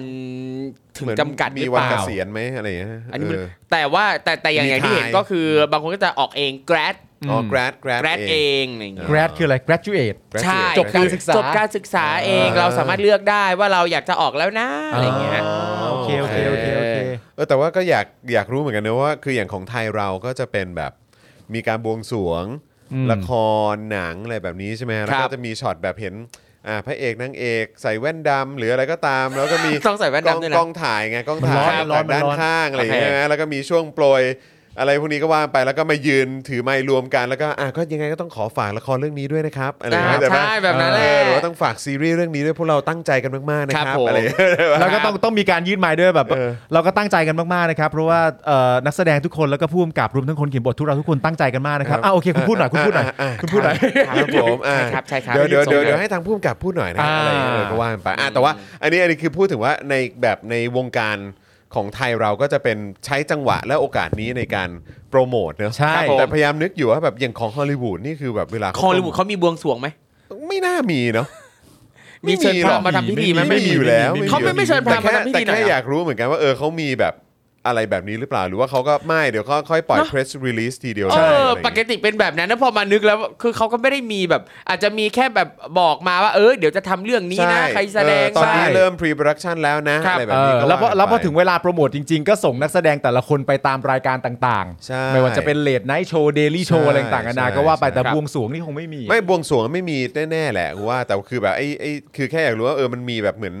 ช่วงก่อนที่หนังจะเริ่มถ่าย ครับ หรือซีรีส์จะเริ่มถ่าย เขา แล้วเขาแบบมีการสัมภาษณ์ แถลงเออแถข่าวลงกันหรือเป แถ ล่า ลง อะไร ข่าวที่นั่งหน้าแบ็คดอกอะไรพวกนี้ป่ะ อันนั้นอันนั้นคือถ่ายเสร็จแล้วนี่ ใช่ อ๋ออ คือจังหวะบวงสรวง ใช่ใช่ ที่ผม ใช่ ชอบมาก ๆ เลยนะ เออ คือมันจะมีละครบางเรื่องเนี่ย อ่ะ ที่จังหวะบวงสรวงเนี่ยมาในช่วงเวลาที่ละครถ่ายไปแล้วสักพักหนึ่งอ่ะ อืมครับ เข้าใจปะ เออ คือปกติมันก็อาจจะมีอย่างครูทอมนี่แหละที่ ค แบ รับบ ว่ายังยังไม่ ยัง ยัง ไม่ ไม่เริ่ม ยัง ต้ ไม่ น เริ่มเลย ถ่ายใด ครับ ๆแต่ไอ้จังหวะที่บวงสรวงที่ละครมันเริ่มถ่ายทำไปสักพักหนึ่งแล้วเนี่ ครั ย บ เอ่อก็บอกได้เลยว่าทุกคนน่ะ อืม มันก็สนิทกันหมดแล้ว เออ ครับ แล้ววันบวงสรวงนี้ก็งานปาร์ตี้ดีๆนี่เอง อ่าคือเป็นการรวมตัวกันไง การรวมตัว เป็นการ ครับ รวมตัว เหมือนอารมณ์แบบ กั เมื่อวานเพิ่งถ่ายด้วยกันมาเลิก4ี่ห้าทุ่มแล้ววันรุ่งขึ้นก็มาบวงสรวงกัน เออ แล้วพอจบวันนั้นเท่านั้นแหละ เออ รู้เรื่อง เออ รู้เรื่อง สนุกสนาน ใช่ สนุกสน แต่อย่างนี้ยังไม่เปิดกล้องอะไรยังยังไม่ค่อยสนิทสนมกันเท่าไหร่ ยังมี อ่า ความแบบแอบแอบเออเรียบร้อยใส่กันนิดนิดๆอะไรอย่างเงี้ย อ้าว ก็น่ารัก หลุดเหอ ก็น่าหรักลุดเหรอ หลุดครับ อ้าวหลุดอ่าโอเค เน็ตบินฮะ ใช่ อ่า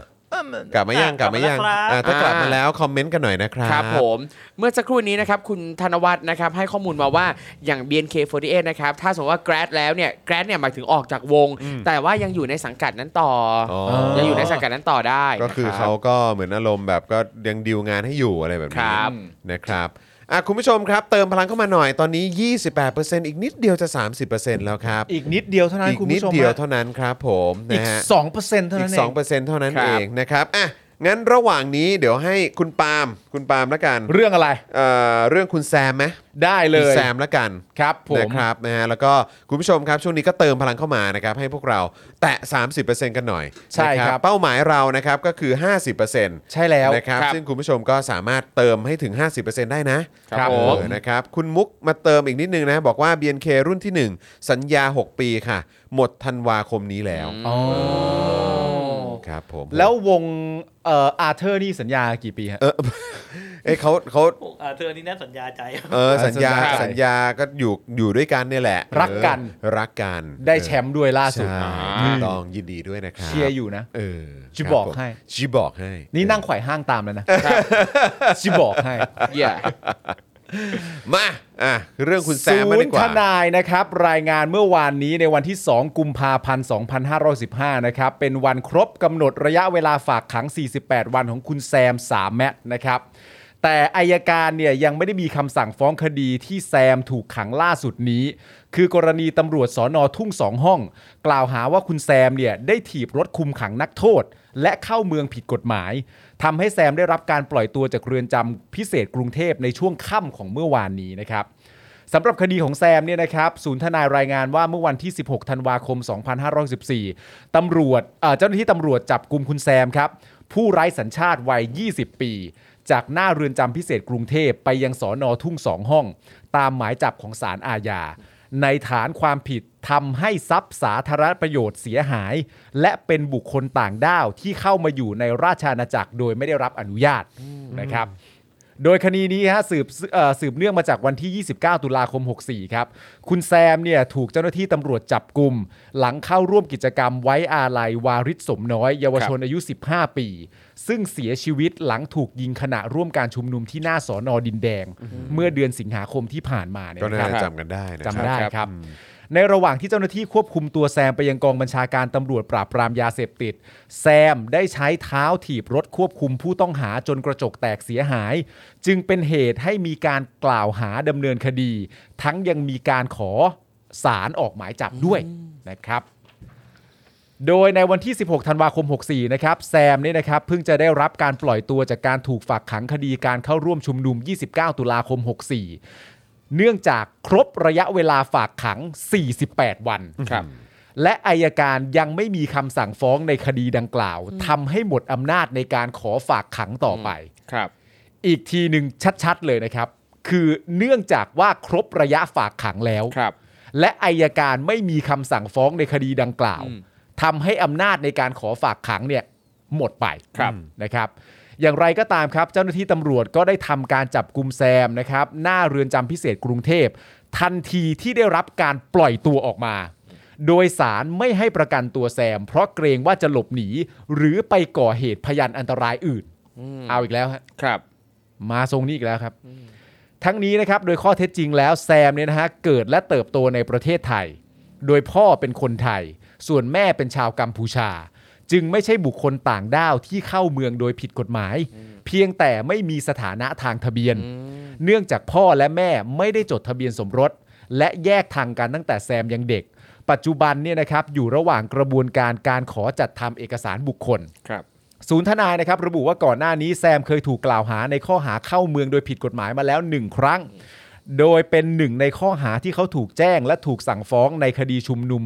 ม็อบ 28 กุมภา64 ที่หน้ากรมฐานราบที่ 1ทำให้การถูกกล่าวหาด้วยข้อหานี้เนี่ยเป็นการถูกดำเนินคดีซ้ำอีกจากพฤติการเดียวกัน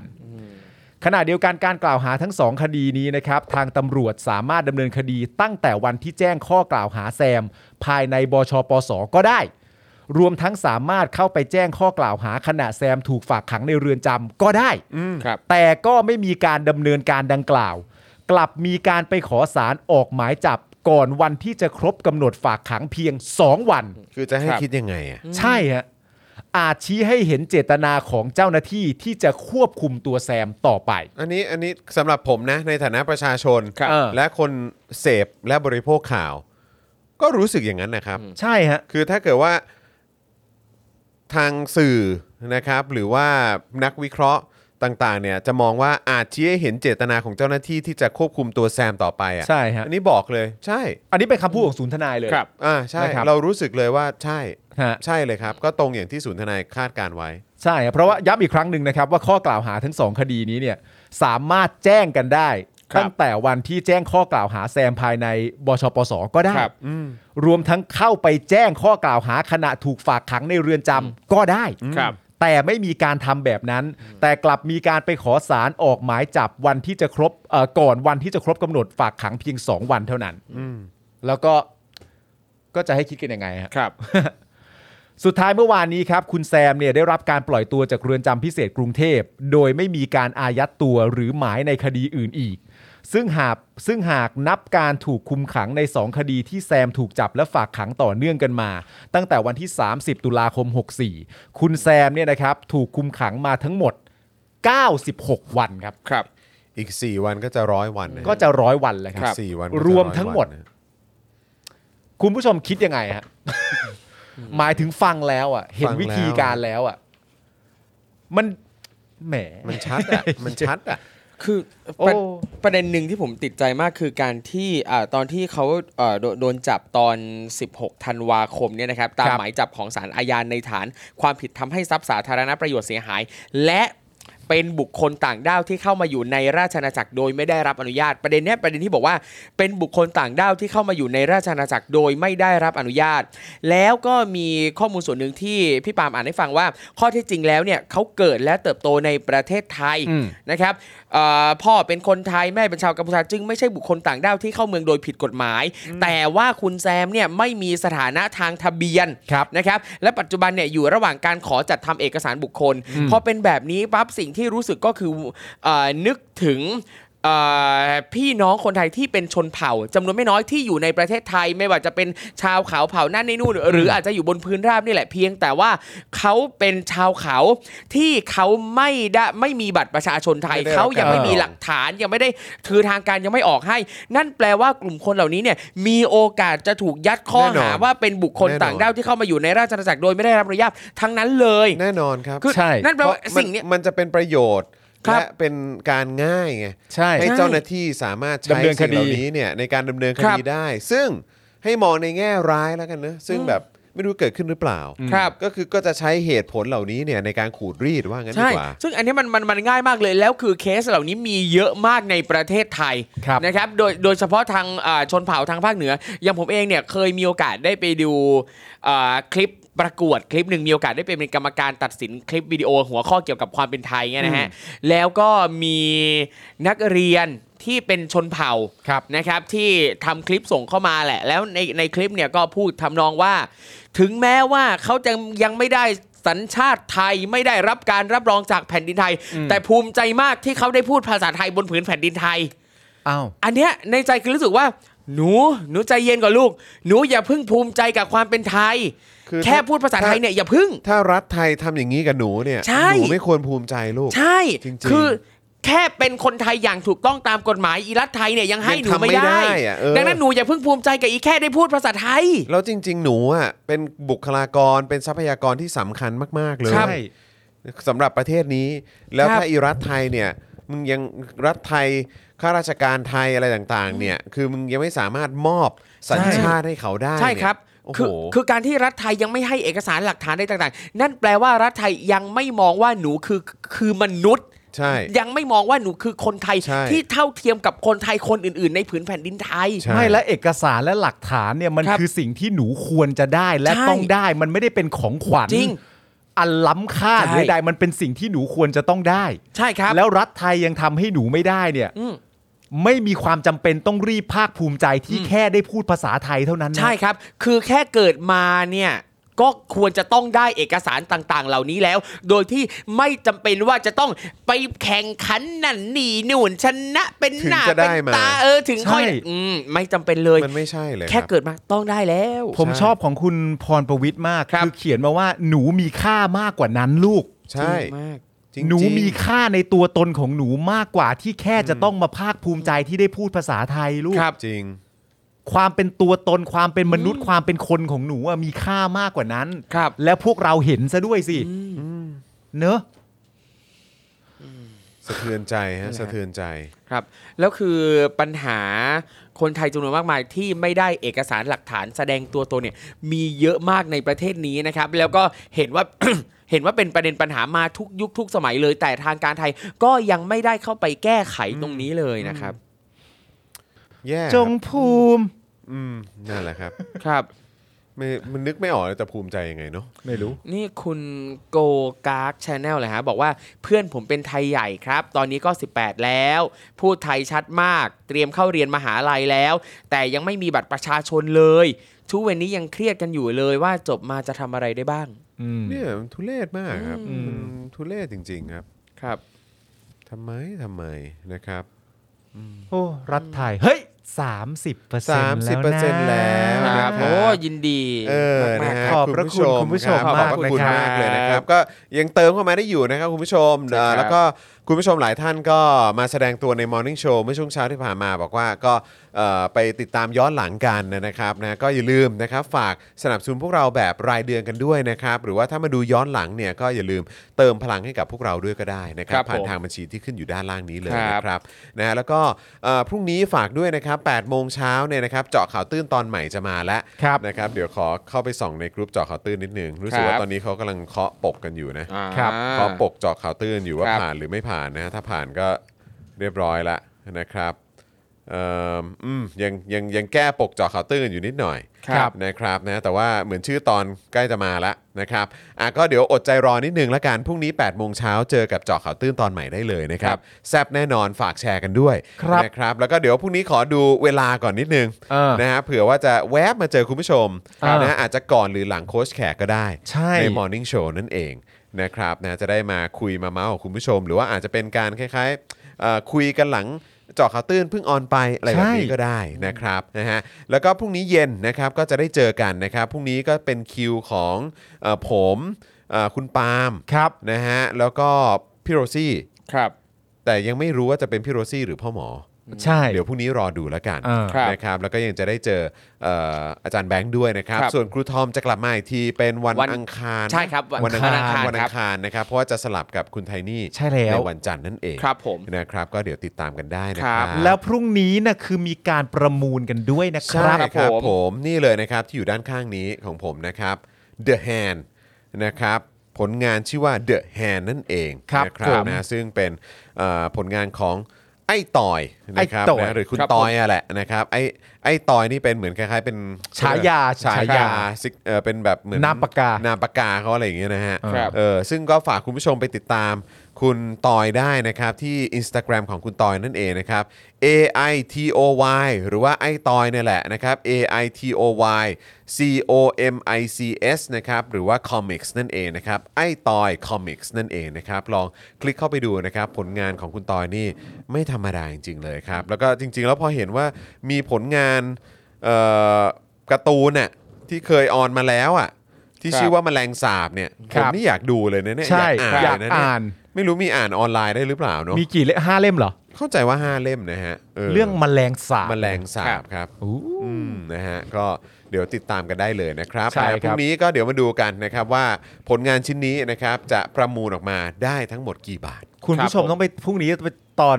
ตั้งแต่ต้นเลยก็ได้ครับ ครับ ไปตาม ครั กัน บ มาเยอะ ใช่ใช่ฮะ แล้วบอกว่าช่วงท้ายรายการเนี่ยมีอะไรสนุกสนุกๆรออยู่ เออนะฮะ เออ ทีม Facebook ทีม YouTube เนอะ จัดมันเลย ออนะครับก็สามารถมาร่วมเอ่อกิจกรรมนี้กันได้นะครับ ครับ นะฮะ ผม อ่ะ เมื่อเมื่อเมื่อสักครู่นี้คุณจูนถามว่าถ้าไม่ไม่มีสัญชาติไทยเนี่ยแล้วเข้าเรียนยังไงนะครับ ก็เห็นมีบางท่านมาตอบว่าสำหรับบางอ่าบางสถาบันเนี่ยคิดเรทต่างชาติ อืม นะครับ อ๋อเหรอฮะ แล้วก็นี่ผมเลยลองมาหาข้อมูลเพิ่มเติมด้วยก็เจอว่าทางอ่ากระทรวงศึกษาธิการเองก็เขามีเป็นคู่มือเนี่ยคู่มือและแนวปฏิบัติสำหรับการจัดการศึกษาแก่บุคคลที่ไม่มีหลักฐานทะเบียนราษฎร์และไม่มีสัญชาติไทย เดี๋ยวผมขอศึกษาเพิ่มเติมก่อน มีคู่มือด้วย ว่า เหรอ ข้อมูลจากสำนักปลัดกระทรวงเนี่ยเขาว่ายังไง อืม แต่แต่อย่างอันเนี้ยเอาจริงผมรู้สึกว่าง่ายกว่าการมีคู่มือเนี่ยคือ ไปจัดการให้เขาได้สัญชาติให้มันถูกต้องตาม คิด กฎ เหมือ ห น มาย กันคิดเหมือน จะ น ได้เหมือนเหมือนกันไงฮะ คิดเห ครั มื บ อนกัน จะคได้รับ ไม่ต้องมีอะไรพิเศษ ไม่ต้องมีพิธีรีตองมากก็ ใช่ แหม ใช่ ครับ ยังไงเขาก็เป็นทรัพยากรมนุษย์ที่มีมูลค่าและคุณค่ามากๆ ครับ คือต้องมีเยอะ ๆ สิ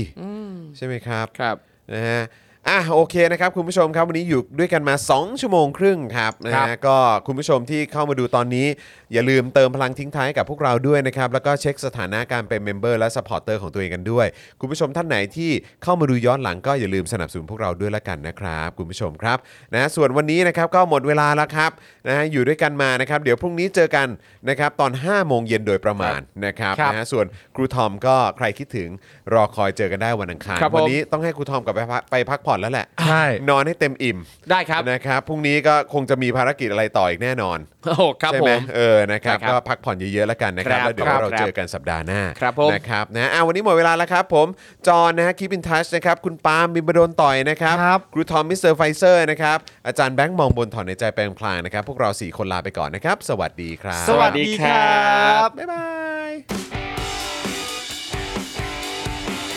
Daily Topics กับจอห์นวินยู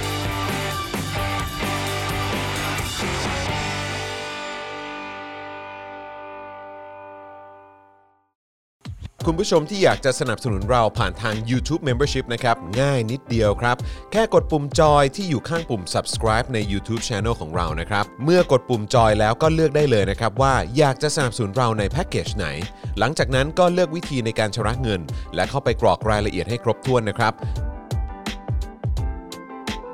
แล้วก็กดปุ่ม subscribe ครับ แค่นี้คุณก็เป็นเมมเบอร์ของ Spoke Dark TV แล้วครับ สำหรับคุณผู้ชมที่อยากจะเป็นซัพพอร์ตเตอร์ให้กับพวกเรานะครับ คลิกเข้าไปที่หน้าแฟนเพจของ Spoke Dark TV และรายการในเครือของเราครับ แล้วกดปุ่ม Become a supporter นะครับ หรือกดปุ่ม support now ใต้คลิปรายการของเราก็ได้นะครับ แล้วเข้าไปเลือกเลยนะครับว่าจะชำระเงินทางไหนครับ ไม่ว่าจะผ่านบัตรเครดิตเดบิต เครือข่ายโทรศัพท์มือถือหรือ wallet ต่างๆ ก็ง่ายนิดเดียวนะครับ พอคลิกเข้าไปแล้วนะครับ ก็อย่าลืมใส่ข้อมูลและรายละเอียดให้ครบถ้วนนะครับ พอครบถ้วนแล้วก็กดปุ่ม subscribe ครับ แค่นี้คุณก็เป็น supporter ของ Spoke Dark TV แล้วครับ